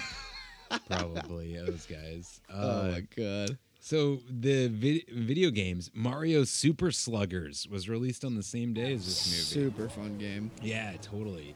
Mario playing baseball. Yeah, I, as a lover of Mario and baseball, this hit home. So me. there's also a Mario soccer game. yeah, strikers. There's also a Mario basketball game for Also the Nintendo tennis. 3DS. Well, yeah, tennis too. but I was talking about the rare ones. There's a Oh, Mario yeah, yeah. three on three basketball game. Oh yeah, I forgot that DS. existed. It's so good. it's kind of bad, but it's pretty good too. Uh, but 2008 was the year of the Wii console, and I like was reading about it, and I was like, "Holy shit!" Wii like did really well, and and like won like every category of like sales and stuff over PlayStation and Xbox. Really? that, year. That makes Yeah. sense. That thing was it was totally revolutionary for gaming. Yeah, I think the number one game of the year was like the Wii fucking Like like, Wii Sports. No, it wasn't Wii, but it was like that like like combo pack thing that Oh, you got yeah, that yeah, had like the Wii Suite in it and Right, Wii right. Sports and shit. Wii Sports. I still to this day play Wii Sports at people's houses. Yeah, It is so like fun. it's like a in a, just a part of American culture now. Yeah, it's crazy. I don't actually have one, but I do have a Wii U kicking around somewhere. Actually, I think it's right there. Yeah, it is. Oh, It says, "Welcome to my house." There's just video game consoles Yeah. lying uncharged on Oh fucking the edge of the couch. uncharged. Yeah, there it is. covered a in dead dust. Wii U. Yeah. I just sent a picture of that to Nintendo. Look what you did. So you made me useless. yeah. So to round out our, our one word themes for tonight, this movie is all about joy. Complete 100% unbridled, childish, destructive, dangerous joy. It's so pleasant. Yeah, it's like when a big guy hugs you and he hugs you too hard, and you're like, okay, big guy. And then you realize that the big guy is about to crush you. Yeah, but Yeah. the big guy is like crying tears Yeah. of joy. and he's like the whole time. and he's though. like slow-witted or something you know he's like a it's like Lennie from right, yeah, it's, it's un- just- unknowingly and strong. yeah and you're the you're the girl that he kills at the oh end god, dude. spoiler alert Yeah. for for any of you guys who haven't read Of Mice and Men yet um but yeah this movie is all about joy. It's all about fun. Almost no conflict happens. What does happen is so brief and is even like it's like it's like a movie where like literally a point happens where a little kid is sad but a parental a parental figure has already told you the audience that everything is okay. So the parents in the audience could relay to the kids that everything's cool. Ponyo is just under a spell. She's not dead. Like it's so it's so five year old Oh, absolutely. it totally captures that. And i mean all that in like as a positive thing because that's the intention of the film. So like you did it and Absolutely nailed it's very it's very unique for to see a film like this. Um so this film is obviously the little mermaid. It is inspired by the the hans christian andersen story at least um but miyazaki said his inspiration was more abstract than that uh, so they w- their but their main goal, as we've mentioned a couple times tonight, was to use traditional animation entirely in Ponyo. Um, and this is a flex on animation. Dude, it Yeah. totally is. There are so many scenes in this that are, I don't want to say over the top because I love them and they're so aesthetically pleasing, but specifically with a lot of the ocean transformation scenes Mhm. or when Ponyo's mom first shows up, everything that's happening is so surreal. It's so much in such a small like space. It's so detailed. Yep. I, I can't even imagine all of that Yep. being it just hand drawn. That's him just being like, "Come at me, bro. Exactly. This is what we're doing." Yeah, so a few of the movies had, as we mentioned, had used CGI previously, um, but actually the whole computer graphics section of the studio closed before Ponyo was made, and it's because not like because like they closed it because they wanted to focus on on hand drawn animation only, and uh, Miyazaki himself was heavily involved with it. He drew a bunch of the sea and the waves himself That's so and cool. uh, yeah, the f- the level of detailed drawing present in the film resulted in uh, 170,000 separate images, which is a record for a Miyazaki film. That is Yeah. crazy. Yep. and it's I don't know. It's weird because I- this one's always really high on my list for his movies. It's uh, always been a favorite of mine since I first saw it. It's also like really an emotionally important film to me, just for reasons I'm not going to get into that are just you know personal reasons with a uh, an ex girlfriend, and like so like watching it, it always puts me in a weird mood because of that, because the what the movie's intended to be and what uh, I get from it, so to speak, now because of my own experiences. But it's still really hard not to just be won over by everything about it. You know, there's never a moment where like you feel like a character is is you know evil or mean or, or wrong in their actions. It's really like the top of what he does in doing that with characters that we talked about earlier, where like it's not about antagonist protagonist as much as it is about protagonist versus forces that are trying to slow them down Right. for legitimate reasons. You know, I mean, yes, like uh, Liam Neeson, fucking whatever his name is, there, Ponyo's dad. He's wrong, but he has a legitimate reason. Like Right, Ponyo right. is dangerous, you Yeah. know. So like the film at one point is telling you like, well, hey, Ponyo should be allowed to go out and do what she wants, but at the same time, it's like, yeah, but she's causing the apocalypse to happen because of her unbridled joy and her n- not being able to control her magic and stuff. So right. yeah, so there's a big consequence for Right, action. right. So you get his end of it. Exactly. He has a real reason, even if you can argue it. It's not like they're just the bad guy and they do things just because they're the bad guy. Yeah, and like you said, it's it's so inconsequential the way the movie plays out. It's just super infectious bliss the whole time. Oh, All the conflicts resolve themselves within a minute of them being presented to you. Mhm. So there's so much to just focus on being drawn in of quirky characters, beautiful animation, and a, a I'd say a pretty strong story to follow through. You know, it's not. I wouldn't say it's boring at any points. You know, because No. any time that might be boring is filled with what is some of the most crazy visuals that you can see in a film Oh yeah. like this. Oh yeah. And and I, I actually just don't even think there's anything that's boring ab- about it. I think that the and it's when you f- craft a film correctly, that doesn't happen. You know, Right. like even the moments where the film is slow, they, it, it it just never paces down. I think that's the other thing about it. It's really feels like it's paced for a younger audience. Um, its its runtime shows that. Like I always yeah, say, 100 like minutes pretty much. yeah, 90 minute movies are the best, man. And Right. at 90 minutes. You don't need to go longer than that unless it's part two, you know? like, and, and I mean, there are great movies that are epic or that are, you know, two, three hours long, but it's, it's a very fine art getting, getting past that point in a film, you know? Right. Because that's just the, the human attention span. And especially with it getting smaller and smaller. you Yeah, know? exactly. You really have to keep stuff going. to try and carry cohesion through a story that is going over three hours in film too is so hard.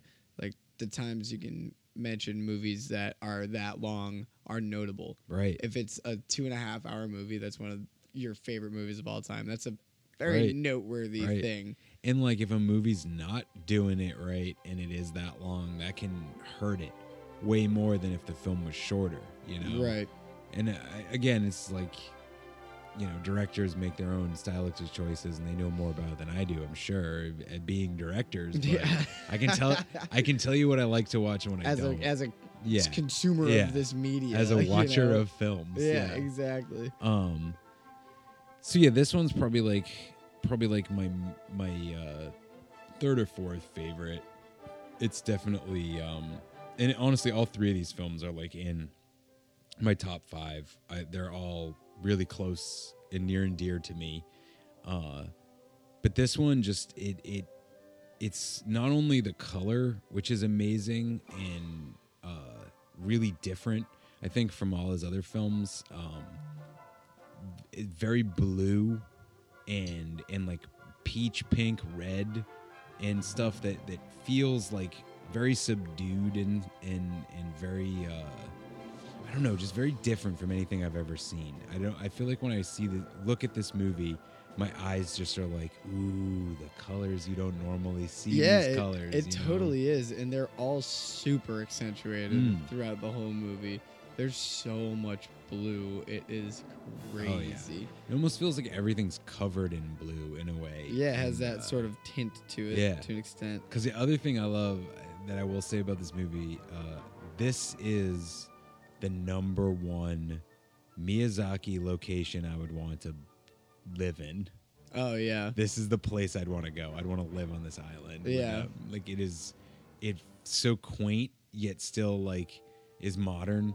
You know, it it's just it feels like, and he's really good at these like tucked away, these hidden spots. Yeah, like if you I know. could go there and then like take a little boat to Porco's little Right, hideout, exactly. I'd be down. It's That'd be the perfect set, place on the planet. it's actually uh, based on a real place. oh really? Yeah, it's like uh, Tomonoura, I think it's called, and it is in southern Japan.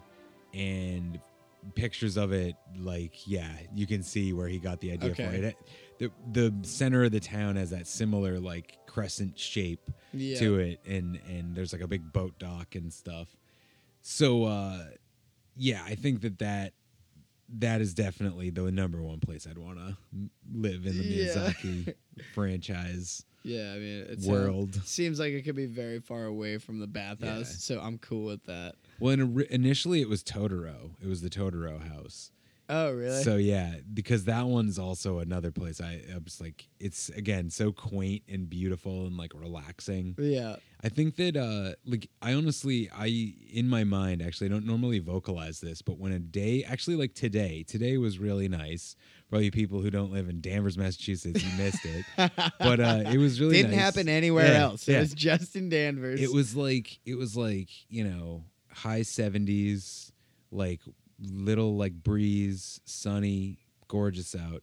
And uh, in my mind, I'm like, this is a Miyazaki day. It's a day that looks like a Miyazaki film, and and I feel like all his films take place at the same time.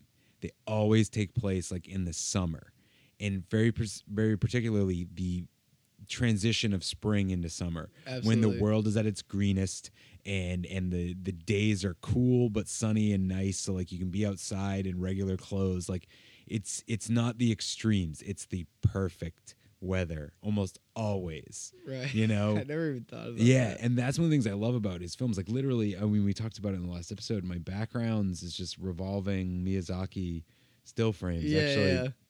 this one's from totoro right here.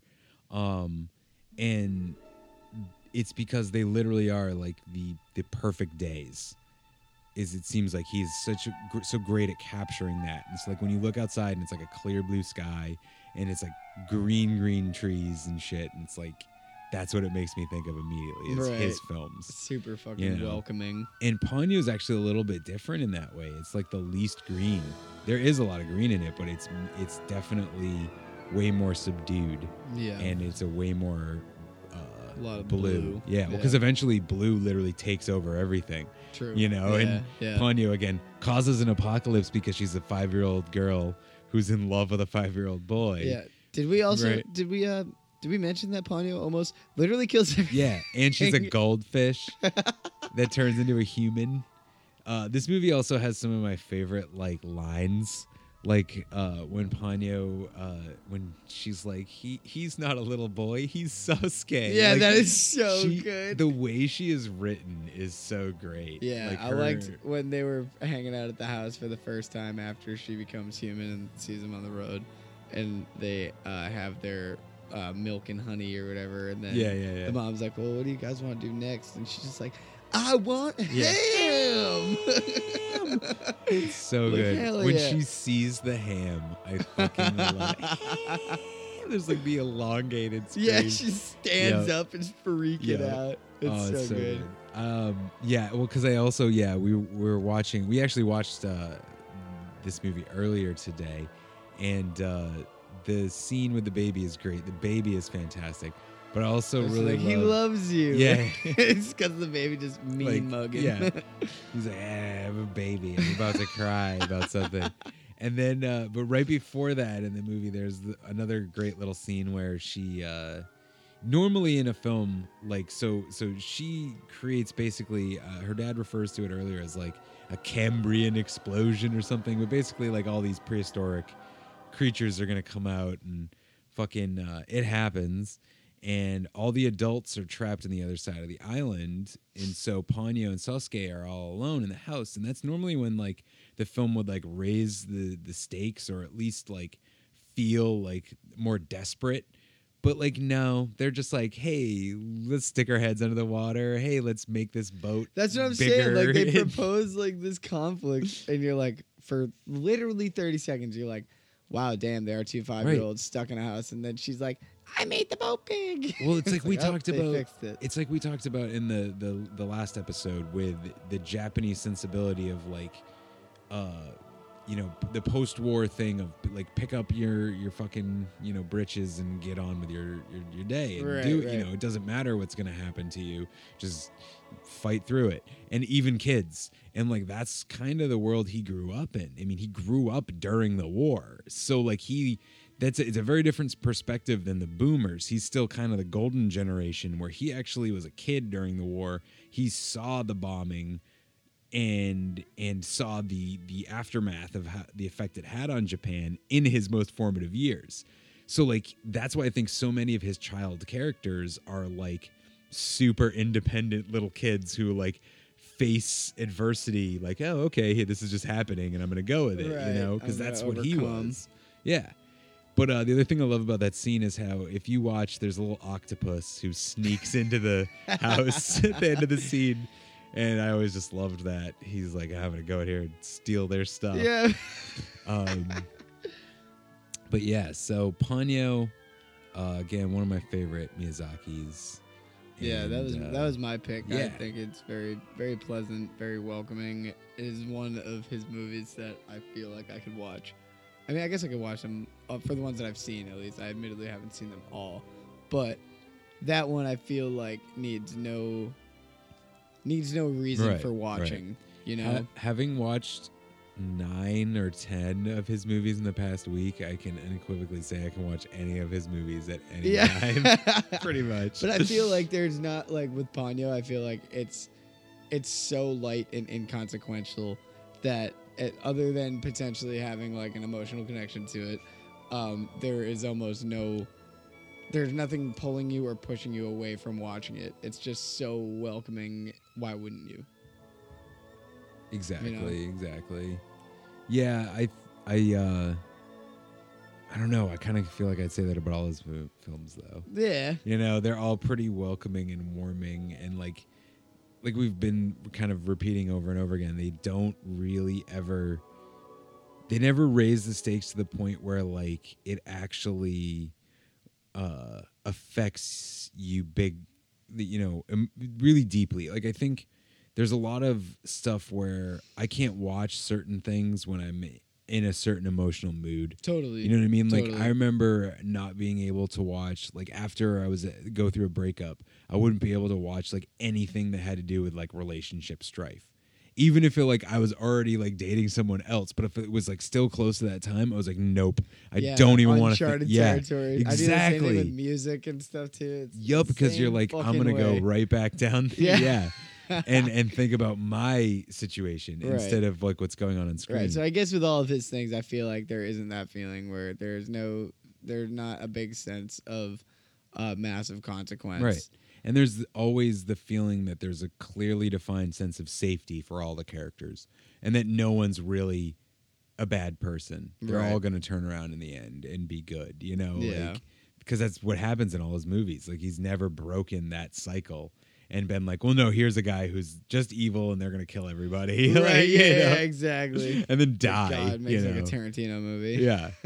so I mean, because even like you, you think about Totoro, uh, the whole plot line with uh, her their mother being sick, and actually, interesting enough, that was uh, something from Miyazaki's own life. His mother had uh, tuberculosis. Oh, really? Yeah, and died from it. Oh, shit. um, and I don't remember how old he was, but it was when he was like you know younger, maybe a teenager in his early twenties. Um, but so like that whole thing of like the mother life with mom being in the hospital was something he actually like experienced, and the way that that is kind of just unresolved, but like it's put into a situ it's put it's explained as you would a child. It's like, yeah, no, she's in the hospital, but she'll be fine. She'll be home again someday. Like, you know. And at the end of the film, it's still like that. She Yeah. doesn't come home, and you're just like, but she will. Right, right, Maybe. right. So that's that's cool know. to have like a real life Yeah. tie to it. That's I a mean- film I'd really like to cover someday. So Right. hopefully, when we do Miyazaki two, we will cover yeah, Totoro. right. Oh my god. So, that's So- that's nice that I didn't know about that real life connection. So I wonder if that's uh Ponyo, I wonder if when he was a kid he like found a goldfish and it turned into, it a, turned into a little girl and yeah, and then they fell in love. Yeah, maybe, maybe. you know. That's I the don't thing know, I don't know the history of his love life. We we talked about it a little bit when we were watching it. I also think that that's kind of an interesting way to look at the end of the film because I think you could debate about what the film is trying to say with like it being like Ponyo is gonna be living with you forever now, and she's you and Sosuke, Ponyo and Sosuke, and it feels a little bit like they're they're being like put into a prearranged marriage, also it kind of feels like she's being adopted yeah. and like they're just gonna grow up together and they're gonna be brother and sister. Like Yeah, they talk about love. They talk about love and I I interpret it loosely. Yeah, it's like I don't an it so abstract much. way of looking at love that like a child would. Yeah, exactly. Um, I don't What are you gonna make a five year old and a goldfish have like a romantic? right, like- right. what? Is it even real? What if she's a goldfish the whole time? Right. Yeah. And like he just grows up one day and gets sick of her. Yeah, like Toy Story. Kind Yeah. Of. So uh yeah, I mean I guess we're kind of running uh up to the end of it now, so uh we could just roll right into it. What is uh what do you think what do you think the best movie this week oh was? Jesus. Oh God. Um. I think that. Oh man, this is hard. They're all so good. It's really hard to like pick because there's so much I like about all of them in so many different ways. Right. Um, I'm gonna go. Oh, Man, I don't even know. I really don't. You don't. It's hard. Um, Oh yeah, you're gonna say it. You're gonna say Spirited Away. I don't want to though. That's the thing. I, I'm doing it. Spirited Away, uh, Porco Rosso, and then Ponyo. Wow, that's interesting. That's just my knee jerk right now. I, I don't think I. I don't think I stand by that, but I, that's I- what I'm I at picked right the now. ex- I I actually go the exact opposite. no way. Yeah, I'm gonna go Ponyo, Porco Rosso, Spirited Away. Oh my god. yeah, weird. Yeah. Uh, weird. I picked Ponyo number one mainly because of the animation, um, because that even though I like Porco Rosso better as a film, I think Ponyo does more as a film for what it's going for. And I've never had a film make me like it, it. It affects me in a way. It makes me like excited and happy. There aren't many films that like do that to me every time I watch it. Right. Um, and I I love Porco Rosso. So like if I was gonna pick between them, I'd probably watch Porco Rosso first. But I think that Ponyo's the best one. Right. I want it to be known that the dividing line between the three of these for me is so fucking goddamn thin that it's crazy. It's not even it's borderline not worth Right. me ranking them in a particular order because if we did this same episode like 2 months from now, rewatched all three of those films, I'd probably have it in a completely different order. Exactly. But they they all have so much great to them that So, but that means we gotta flip a coin now. All right, who's got a coin? Oh, holy shit, that is a big. There's a big cup of coins right here, so it seems like it's ready for this All occasion. right, you call it in the air. All right, so what's the? All right, so. Just call it, and if you call it, oh yeah, you true. win. All Yeah. right. all right, let's go. Flipper. Ready? Tails.